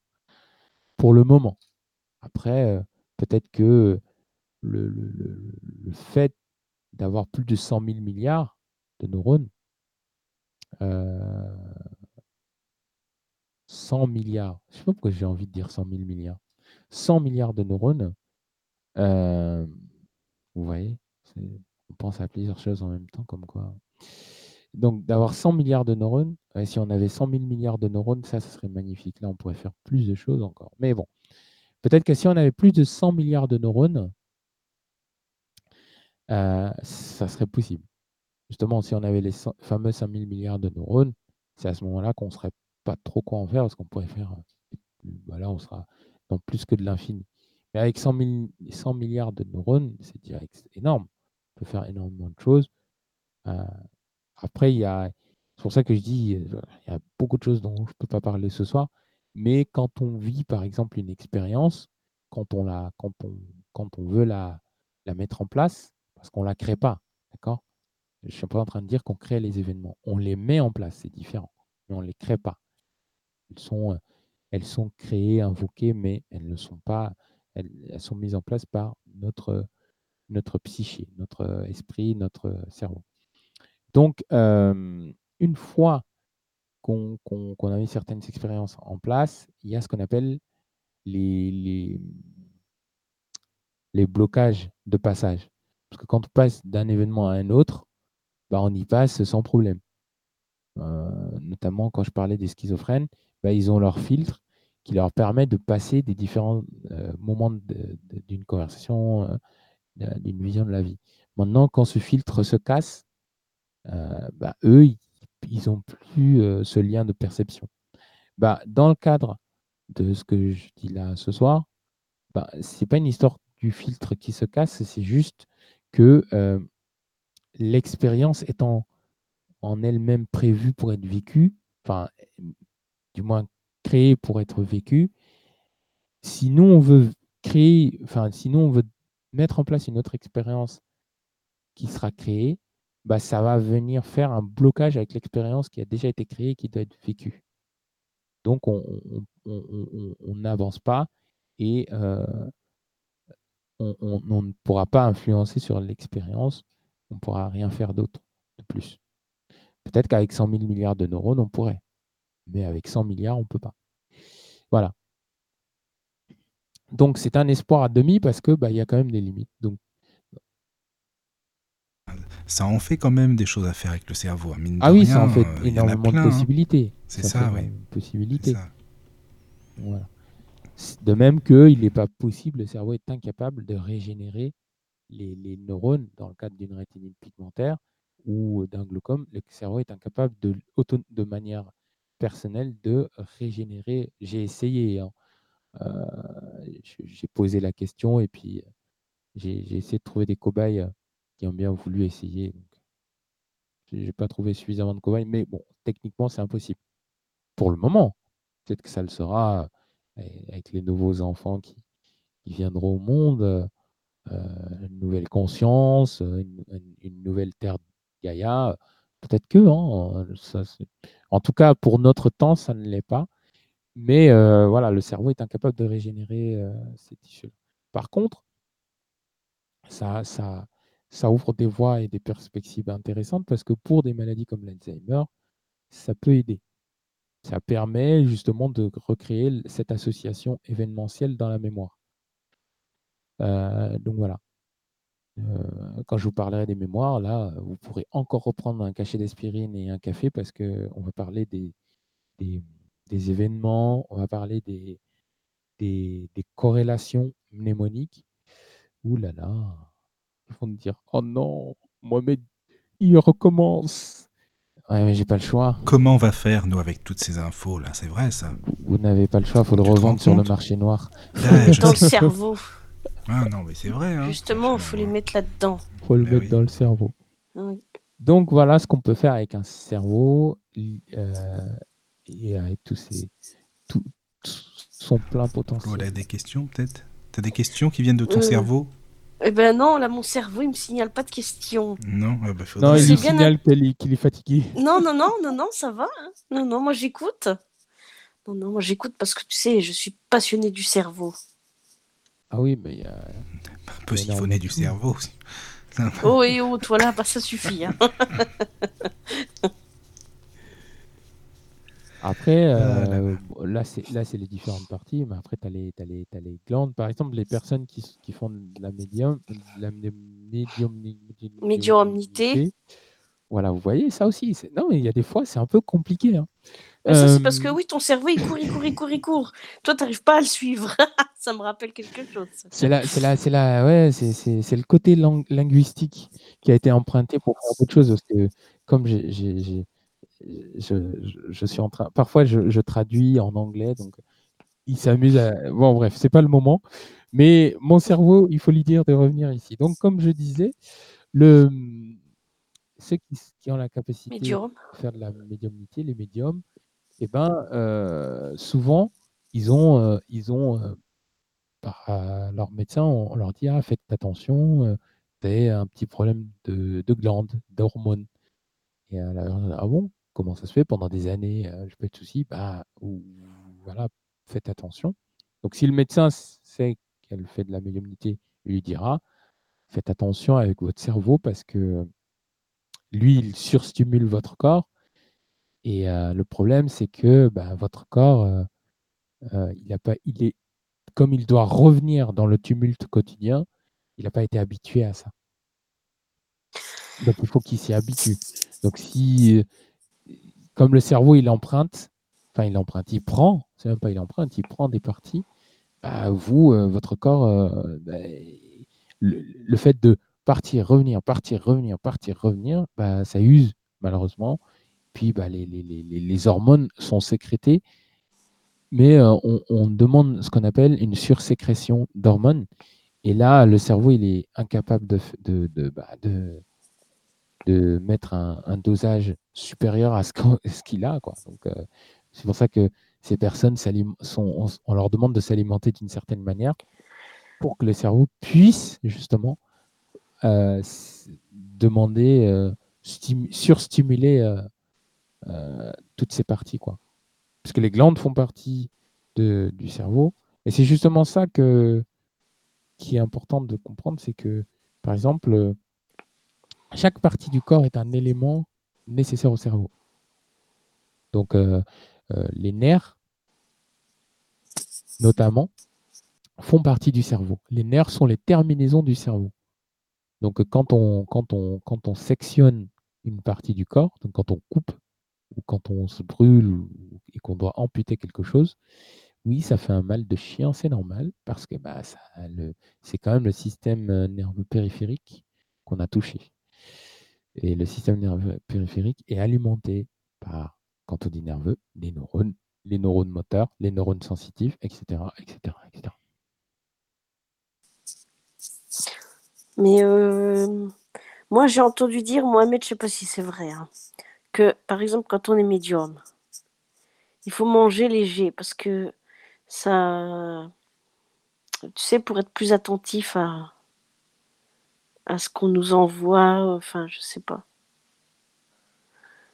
C'est sûr que si on mange une grosse raclette avant, c'est pas la peine, quoi. Non, il faut manger une salade, c'est mieux, ou un truc Oui. pas trop lourd. Pas, euh, oui, parce que en fait, ces éléments, alors je sais pas qu'est-ce que ça peut être, mais on va prendre la salade. Ce sont des, c'est un, c'est un végétal hyper euh, chargé en beaucoup de choses. Magnésium, potassium, phosphate, euh, euh, glucides, lipides. Enfin, il y a tout ce qu'il faut dans la salade pour le cerveau. Donc, il n'est pas obligé de, de, prendre ça dans des éléments, ce qu'on appelle les éléments de synthèse. C'est-à-dire qu'il n'est pas obligé d'aller manger un bon grec ou du pain pour, pour avoir besoin de tout ça. Justement, ça va engraisser le cerveau, ce genre de choses. c'est ce que j'avais dit dans l'émission sur l'alimentation. On peut en manger, hein, mais pour quelqu'un qui fait de la médiumnité, ça va être déconseillé pour la simple et bonne raison que ça va boucher, si tu veux, le, le cerveau. Il, y a énormément de choses dans, ça, dans cette nourriture qui est, qui est le, le, le, McDo, les machins, qui, qui, vont, si tu que dont lui n'a pas forcément besoin. En fait, il les a déjà. Hein, il, a, il a du, bah, les, les, les, glutémines, il les, a déjà. Hein, sont les, les, les parties gliales. La partie gliale, hein, qui, qui, permet justement de l'oxygéner, bah, il a déjà de la glu. Euh, le, le, glucose, il en a déjà par justement les, les, les, par le, glucide. Hein, euh, voilà, il a déjà tout ce dont il a besoin. Donc dans la salade, il y a ces, tous ces éléments, surtout les lipides, le fer et tout ça, les magnésiums, tout ça, qui permettent au cerveau de ne pas être obligé de, les, de le demander à l'organisme. Parce que qu'est-ce qui se passe? Il y a, En fait, quand on, fait quelque chose, notamment quand on réfléchit intensément ou qu'on va faire de la médiumnité, on fait ce qu'on appelle euh, un processus de demande et euh, de demande à l'organisme. Et euh, il y, a, ce qu'on appelle un processus de demande et un, processus de réponse. Le, processus de demande, c'est le cerveau va envoyer un message au système lymphatique en lui disant Salut, j'ai besoin de tel, tel, tel, tel, tel élément, car là, je vais partir en mode course. Le système lymphatique lui répond, lui dit Ah, euh, bah, écoute, euh, en ce moment, c'est pas trop la forme, j'ai pas ça en magasin pour toi. Donc, ça serait cool que tu ailles le chercher. Le cerveau, il nous l'envoie, il nous le met dans la mémoire sémantique pour qu'on le comprenne, pour qu'on puisse le, oui, pour qu'on puisse le, toucher, en tout cas. Nous, la mémoire sémantique nous le renvoie dans la mémoire de travail qui, elle, le renvoie aux différentes, notamment aux différents lobes temporaux, aux différents lobes temporaux et préfrontales, au système limbique, qui est le système de réponse par rapport aux émotions et aux stimuli extérieurs. Et là, nous, on va par conséquent réagir et aller chercher, par exemple, soit du sucre, soit euh, du, autre chose. Donc normalement, c'est comme ça que ça se passe. Le cerveau demande au système lymphatique, le système lymphatique lui répond. Et comme le système lymphatique euh, n'a pas, pas euh, souvent le système lymphatique lui apporte une double réponse. Et cette double réponse s'effectue dans la mesure où le système lymphatique va dire au cerveau Ah, ça fait un moment que j'ai ça en magasin et je n'ai pas été capable de le, de le mettre dehors. Donc, notamment quand on, quand on, quand on va, bah, quand on n'a pas une bonne hygiène, parce qu'il y en a qui se retiennent. Quand on se retient, par exemple, je suis désolé pour votre repas de ce soir, mais c'est pas grave. Vous allez vite oublier cette partie. Mais voilà, quand, quand se, retiennent d'aller euh, d'aller euh, d'aller notamment euh, aux toilettes et autres, bah c'est pas bon pour la simple et bonne raison que le ça renvoie au système lymphatique enfin le système lymphatique en fait il garde il garde en, emmagasiné et le cerveau lui bah il va avoir besoin à un moment donné d'énergie. Sauf que le système lymphatique, il va dire au cerveau, bah écoute, j'ai pas ce qui, j'ai pas ce que tu me demandes en magasin. Par contre, euh, je sais pas, je peux quand même t'envoyer, je vais quand même t'envoyer euh, ce que j'ai. Et il y a des trucs que j'ai en quantité ici, donc j'ai besoin de me débarrasser. Est-ce que ça peut te servir? Et euh, le cerveau, il va, il, va, le recevoir et il va dire mince, mais c'est pas ce que j'ai demandé moi. Et donc il va, il va, ça va amener une, une surstimulation, ce qui fait que bah, on a des personnes qui vont être hyper fatiguées, euh, qui vont être euh, très, euh, très désorganisées, très, voilà, ça, ça, le cerveau, comme il va recevoir ce, surplus du système lymphatique. Alors, je dis que c'est une histoire de, de, de, de, bon, faut appeler un chat un chat, hein, de, de, sortir ce qu'on a mangé, mais c'est autre, ça peut être autre chose parfois. Ça peut être tout simplement, ça peut être le contraire. Ça peut être, bah justement, on n'a pas donné assez à manger, enfin, on n'a pas permis au système lymphatique et notamment au système entérique de euh, récupérer les aliments qu'on a mangés pour les synthétiser et pour que le système lymphatique les récupère. Donc à partir de là, une personne qui fait de la voyance, au sein de son système entérique, elle a, si elle mange de la salade et d'autres euh, légumes qui ont des légumineuses, des protéines, etc., qui sont pas chargés qu'en protéines, mais qui ont un peu de protéines euh, et tout ça, donc les légumineuses, les légumes verts, etc., euh, ben, ça va lui permettre justement d'équilibrer le système lymphatique, car le système lymphatique est le moteur principal de l'organisme. C'est lui qui va venir euh, euh, contenir tout ce dont on a besoin. S'il va avoir l'information pour le système immunitaire, il va avoir l'information pour le cerveau, il va avoir l'information pour les différents stimuli, il va avoir l'information pour justement quand on va surstimuler son corps, c'est-à-dire quand on va faire du sport, quand on va faire un effort physique intense, etc. etc. Donc ça, c'est le mécanisme fonctionnel de l'organisme, en partie, hein, de l'organisme, et c'est ce qui fait qu'un médium a vraiment, enfin, toute personne hypersens hypersensorielle a besoin de vraiment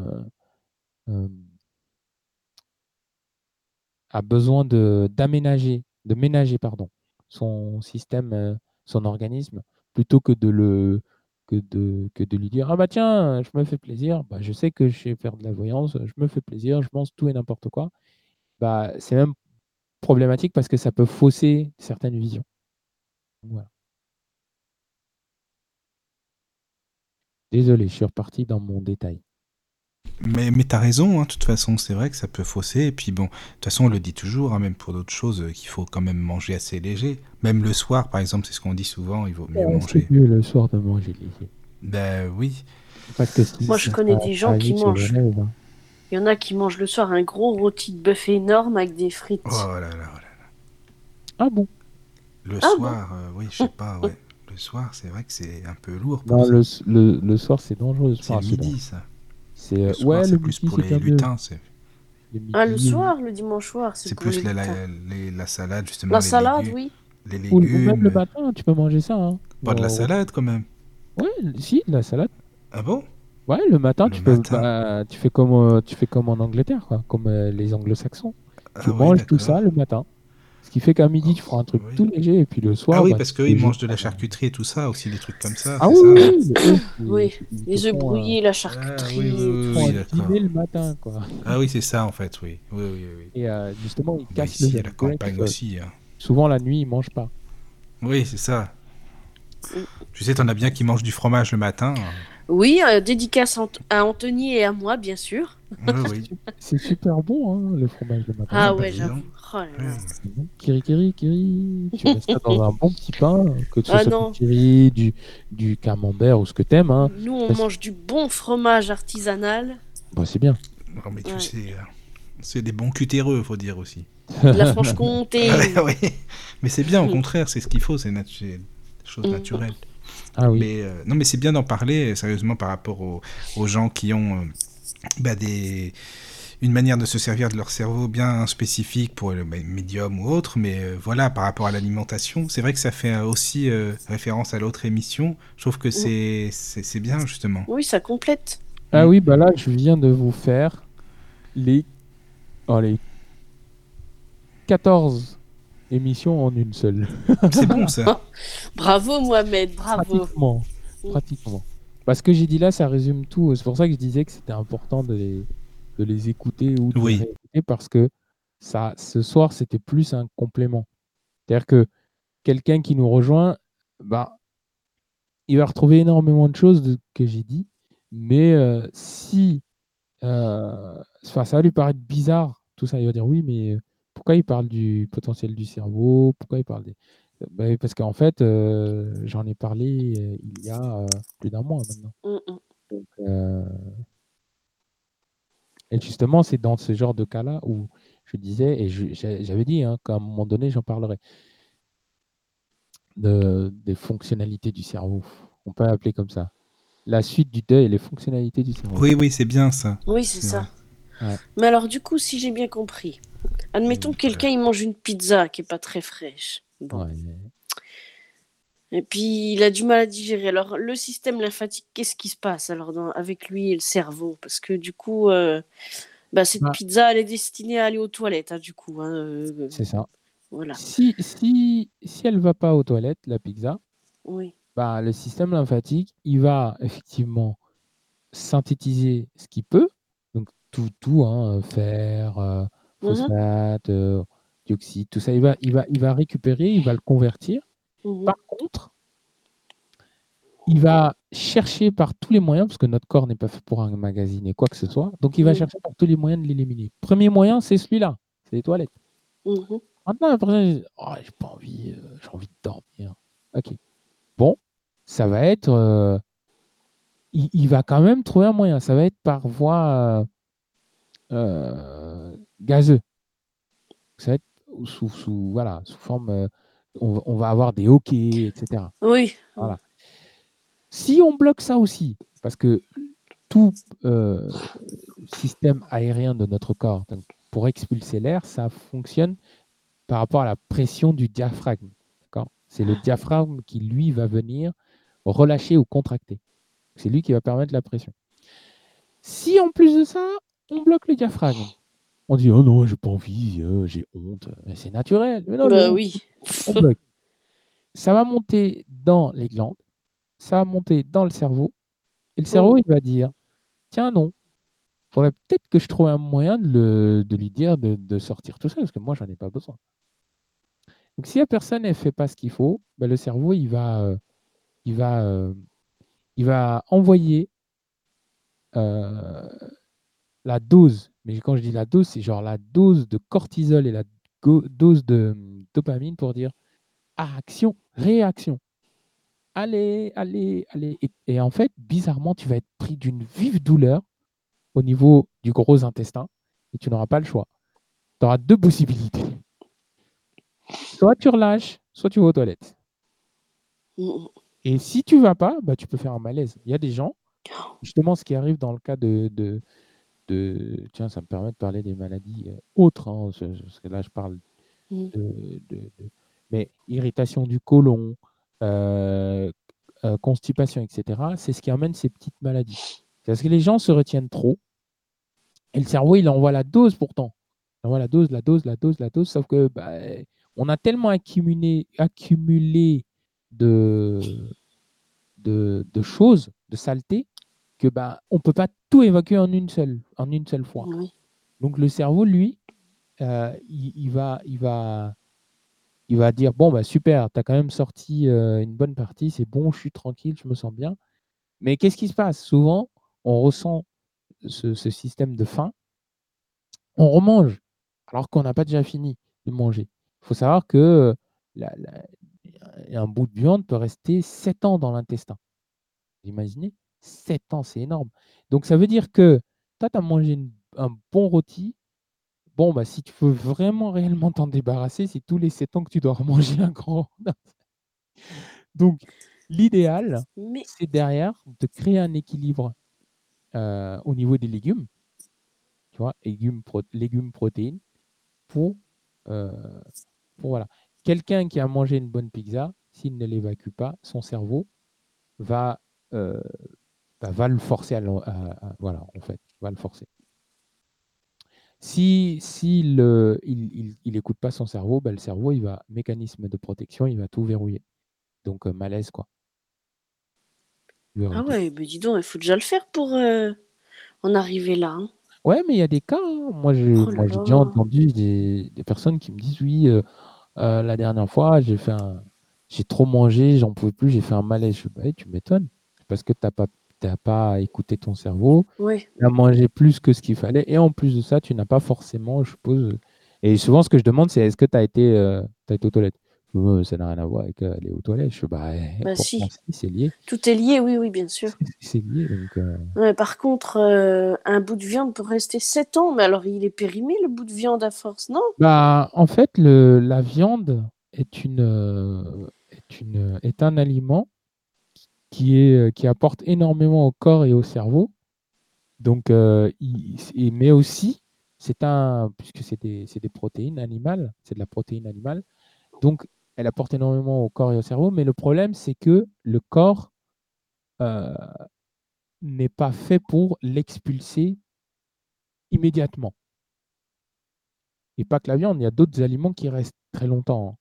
hein. Je parle de la viande parce que la viande, c'est vraiment voilà, ce qu'on mange le plus dans cette société. Mais euh, voilà, il y a d'autres aliments qui restent un certain temps.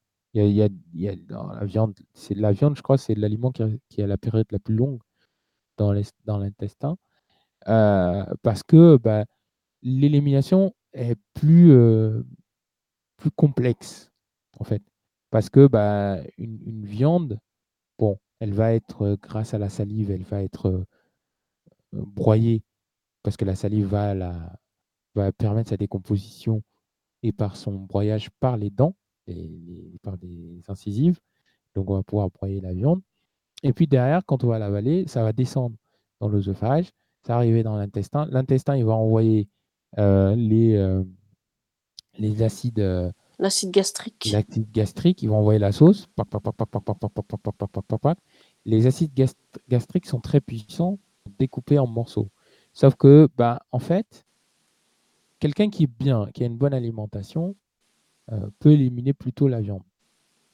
Mais comme, je suppose que tu as compris maintenant, on n'a malheureusement pas forcément une bonne alimentation. C'est Mm. pas de notre faute. hein. C'est voilà, c'est souvent lié à, à l'industrie, à comment on s'alimente, au fait qu'on fait, tout ça. tout ça. Donc euh, forcément, euh, par rapport à tout ça, euh, l'intestin, il va galérer quand même pendant un certain temps. Mais je te rassure, hein, il ne reste pas 7 ans euh, de la viande. Entre-temps, euh, il est découpé en plein, plein, plein de choses. Et parce que, en fait, les acides gastriques, quand elles, viennent ronger l'aliment, elles vont faire plus que découper. Il y a l'étape de destruction et l'étape de, euh, l'étape de récupération, de conversion. Elle va convertir ce qu'elle a reçu en, euh, en, en éléments euh, synthétisables par l'organisme. Donc voilà. D'accord. petites cours de médecine. Oui, Oh, on est parti un peu. Mais bon, euh, Voilà, c'est intéressant. Qui veut faire Oui. médecine? Pas moi. euh, non. Non, mais euh, voilà, j'espère que tout ça vous servira. Et, euh, et puis, bah, voilà. C'est dommage que c'est. Comment elle s'appelle? C'était Siem qui n'est plus. Qui vient plus souvent avec nous. Qui, elle, avait fait des études de médecine, je crois. Ou qui faisait, ou je sais plus. Enfin, en tout cas, elle était dans ce domaine de mémoire. Donc, c'est dommage qu'elle ne vienne plus. Enfin, Oui, voilà. c'est vrai. Siam, si, Siem, si tu nous entends, je te salue. Un petit coucou. Elle va bientôt revenir, je pense. Inch'Allah, comme on dit chez nous. Inch'Allah. Eh ben, en tout cas, c'était bien intéressant. Donc, euh, voilà. Si euh, vous n'avez plus d'autres questions, je pense. Ben, moi, non, que- pour l'instant, euh, non, pas non. Non, moi, j'en ai plus non plus hein, pour l'instant. C'est questions. dommage, on est que nous trois toujours. Mais, Mais c'était très bien, c'était très bien, c'est le principal. Mm, mm. Merci encore. Hein, Ouais. déjà à toi, Mohamed, à Flo, évidemment, tout le monde. euh, Enfin, Bah, même sur les trois, c'était tous. sympa. Je les vois pas. Merci aux auditrices, auditeurs ou auditeurs qui nous écoutent, euh, qui nous ont écoutés. Et qui- Euh, ils vont c'est nous écouter euh, sur la, le, le- le- le replay, hein, de toute façon. Et euh, par défaut, bah, pour ceux qui nous entendront sur les rep- replays, bah, je vous souhaite bonne écoute et puis n'hésitez pas à interagir et surtout à, à venir nous voir quand même. Oui, c'est plus important quand même. Mm, mm. Euh, Ben oui. La semaine prochaine, qu'allons-nous faire? Oui, alors. Qu'est-ce qu'on fait? Bah, je propose qu'on fasse. euh, Je vais essayer de... parce qu'il faut que je relise ce que j'ai là-dessus, mais je pense que les rêves c'est pas mal. Ouais, ça c'est bien. Les rêves, euh, les rêves, ouais, les rêves c'est bien. Puis après, ça sera suivi euh, du, Du sommeil. sommeil. Ou inversement, sommeil et rêve, tiens, c'est intéressant. Ah oui, oui, oui, non, mais Je ça peut être du sommeil et si jamais, mais je pense que oui, si, si jamais j'ai le temps, on parlerait de rêve. Des- des rêves. Oui. Ah oui, ça peut être super, vraiment. Bah, de toute Le façon, sommeil. oui, de toute c'est façon, bien c'est lié, le sommeil et les Oui. rêves. euh, De toute façon, voilà, ça, va ensemble. hein. Voilà. Ça, c'est sûr. Ah ben, on peut faire ça, oui, oui, oui, oui, si ça vous va. Pour moi, c'est parfait aussi. Pour moi Donc, aussi, c'est parfait. Très bien. Donc on fera Euh, oui, oui, oui. la semaine prochaine. Ah bah, c'est génial, vraiment. Super. Merci. Oui. Et, Et oui, puis oui, pour l'émission de demain, Michael le, le sait, mais je vous le dis, puisque c'est aussi moi qui anime le dimanche, exceptionnellement, demain, je ne serai pas présent. Donc euh, le thème sera le même pour dimanche prochain, c'est-à-dire euh, demain, vous aurez une présentation en deux parties, c'est-à-dire on, on reviendra sur, parce que à la demande générale, en privé, euh, et puis par les différents commentaires, Voilà. vous n'avez pas pu vous rendre compte de ce dont on parlait euh, quand, on, quand j'ai parlé de la technologie des logiciels euh, de musique. Donc euh, dimanche prochain, on abordera justement ce, qui, ce que ça comprend. Donc vous verrez le côté euh, qu'est-ce qu'un séquenceur physique, donc notamment un vous verrez un synthétiseur, et des- les, les claviers, les machins. Donc euh, notre Oui. cher ami Bruno qui est avec nous a fait une super démo là-dessus. Ah, ça va être super, ça. Et puis normalement, Et on attend la tienne aussi. hein. voilà, j'aurai installé mon, mon matériel d'ici là et euh, vous verrez le côté logiciel. Voilà. Alors, Mohamed, j'ai juste un petit texte, si tu veux, euh, que je peux lire pour la fin de l'émission. Oui. Parce que je pense que ça résume bien. J'aimerais bien que tu me dises ce que tu en penses. Je sais que Flo, elle l'aime bien. Et, Ah, j'adore. et ça, ça résume bien ce qu'on a dit. J'aimerais bien savoir si, si tu aimes bien. Alors, en fait, ça s'appelle La mort n'est rien. Donc, La mort n'est rien. Je suis simplement passé dans la pièce à côté. Je suis moi, vous êtes vous. Ce que nous étions les uns pour les autres, nous le sommes toujours. Donnez-moi le nom que vous m'avez toujours donné. Parlez-moi comme vous l'avez toujours fait. N'employez pas un ton solennel, triste. Continuez à rire ensemble. Priez, souriez, pensez à moi. Que mon nom soit prononcé comme il l'a toujours été, sans emphase d'aucune sorte, sans trace d'ombre. La vie signifie tout ce qu'elle a toujours signifié pour moi. Elle a toujours ce qu'elle a été. Le fil n'est pas coupé, simplement parce que je suis hors de votre vue. Je vous attends. Je ne suis pas loin, juste de l'autre côté du chemin. Voilà. Qu'est-ce que tu penses? Moi, je trouve qu'il est très très bien ce texte. Bah, en fait, tu aurais dû le dire la semaine dernière. Bah, euh, ouais, mais non, parce qu'on a parlé beaucoup de ça, là. S'il fallait les contacter, pas les contacter, euh, écouter des choses, euh, penser à eux ou pas penser à eux. Donc c'est vrai que c'est Ouais. bien fait penser quand même. Ouais, non, je suis. Franchement, ce texte, à la fois d'être beau, vrai, euh, Et donne de l'espoir, je trouve. donne de l'espoir et il, il résume, mais surtout, il, il, il, il dit le, le, le- l'essentiel, c'est-à-dire, oui, c'est- Mort est, la mort est un mot. Oui, voilà, c'est ça. Mm, mm. un mot. Oui, c'est vrai que ça fait peur, ça, on dit mince, mais je- là j'ai tout. Et si ça se coupe Ben, Ça se coupe, c'est tout. Ça s'arrête, oui. c'est tout. C'est ici qui s'arrête.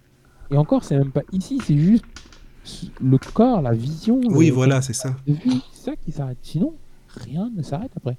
Comme dirait euh, le texte que tu viens de lire, ça continue après, ça ne s'arrête pas. Ça continue. Ça, ça, ça, ça ne s'est jamais arrêté. Pourquoi ça s'arrêterait maintenant? Ben oui. Voilà. Mais euh, merci pour ce beau partage, j'aime beaucoup. Bah, merci de, de rien, écoute, c'est normal, euh, avec plaisir. Je pense que ça, ça complétait bien l'émission, donc je me suis dit, tiens, pourquoi pas après. Ouais, Voilà. effectivement, je suis entièrement d'accord. Donc, sur ce, nous vous souhaitons une bonne nuit. Bonne et nuit à vous. se retrouve la semaine prochaine pour le sommeil et euh, les rêves. Voilà. Bah, bonne nuit à tous et merci Bonne nuit à encore. tous et passez une bonne semaine alors. Bonne semaine. Observation. Compréhension. Interaction. Vous êtes intéressé par le cerveau? Retrouvez Mohamed et toute l'équipe tous les samedis à 21h sur la radio du Lotus.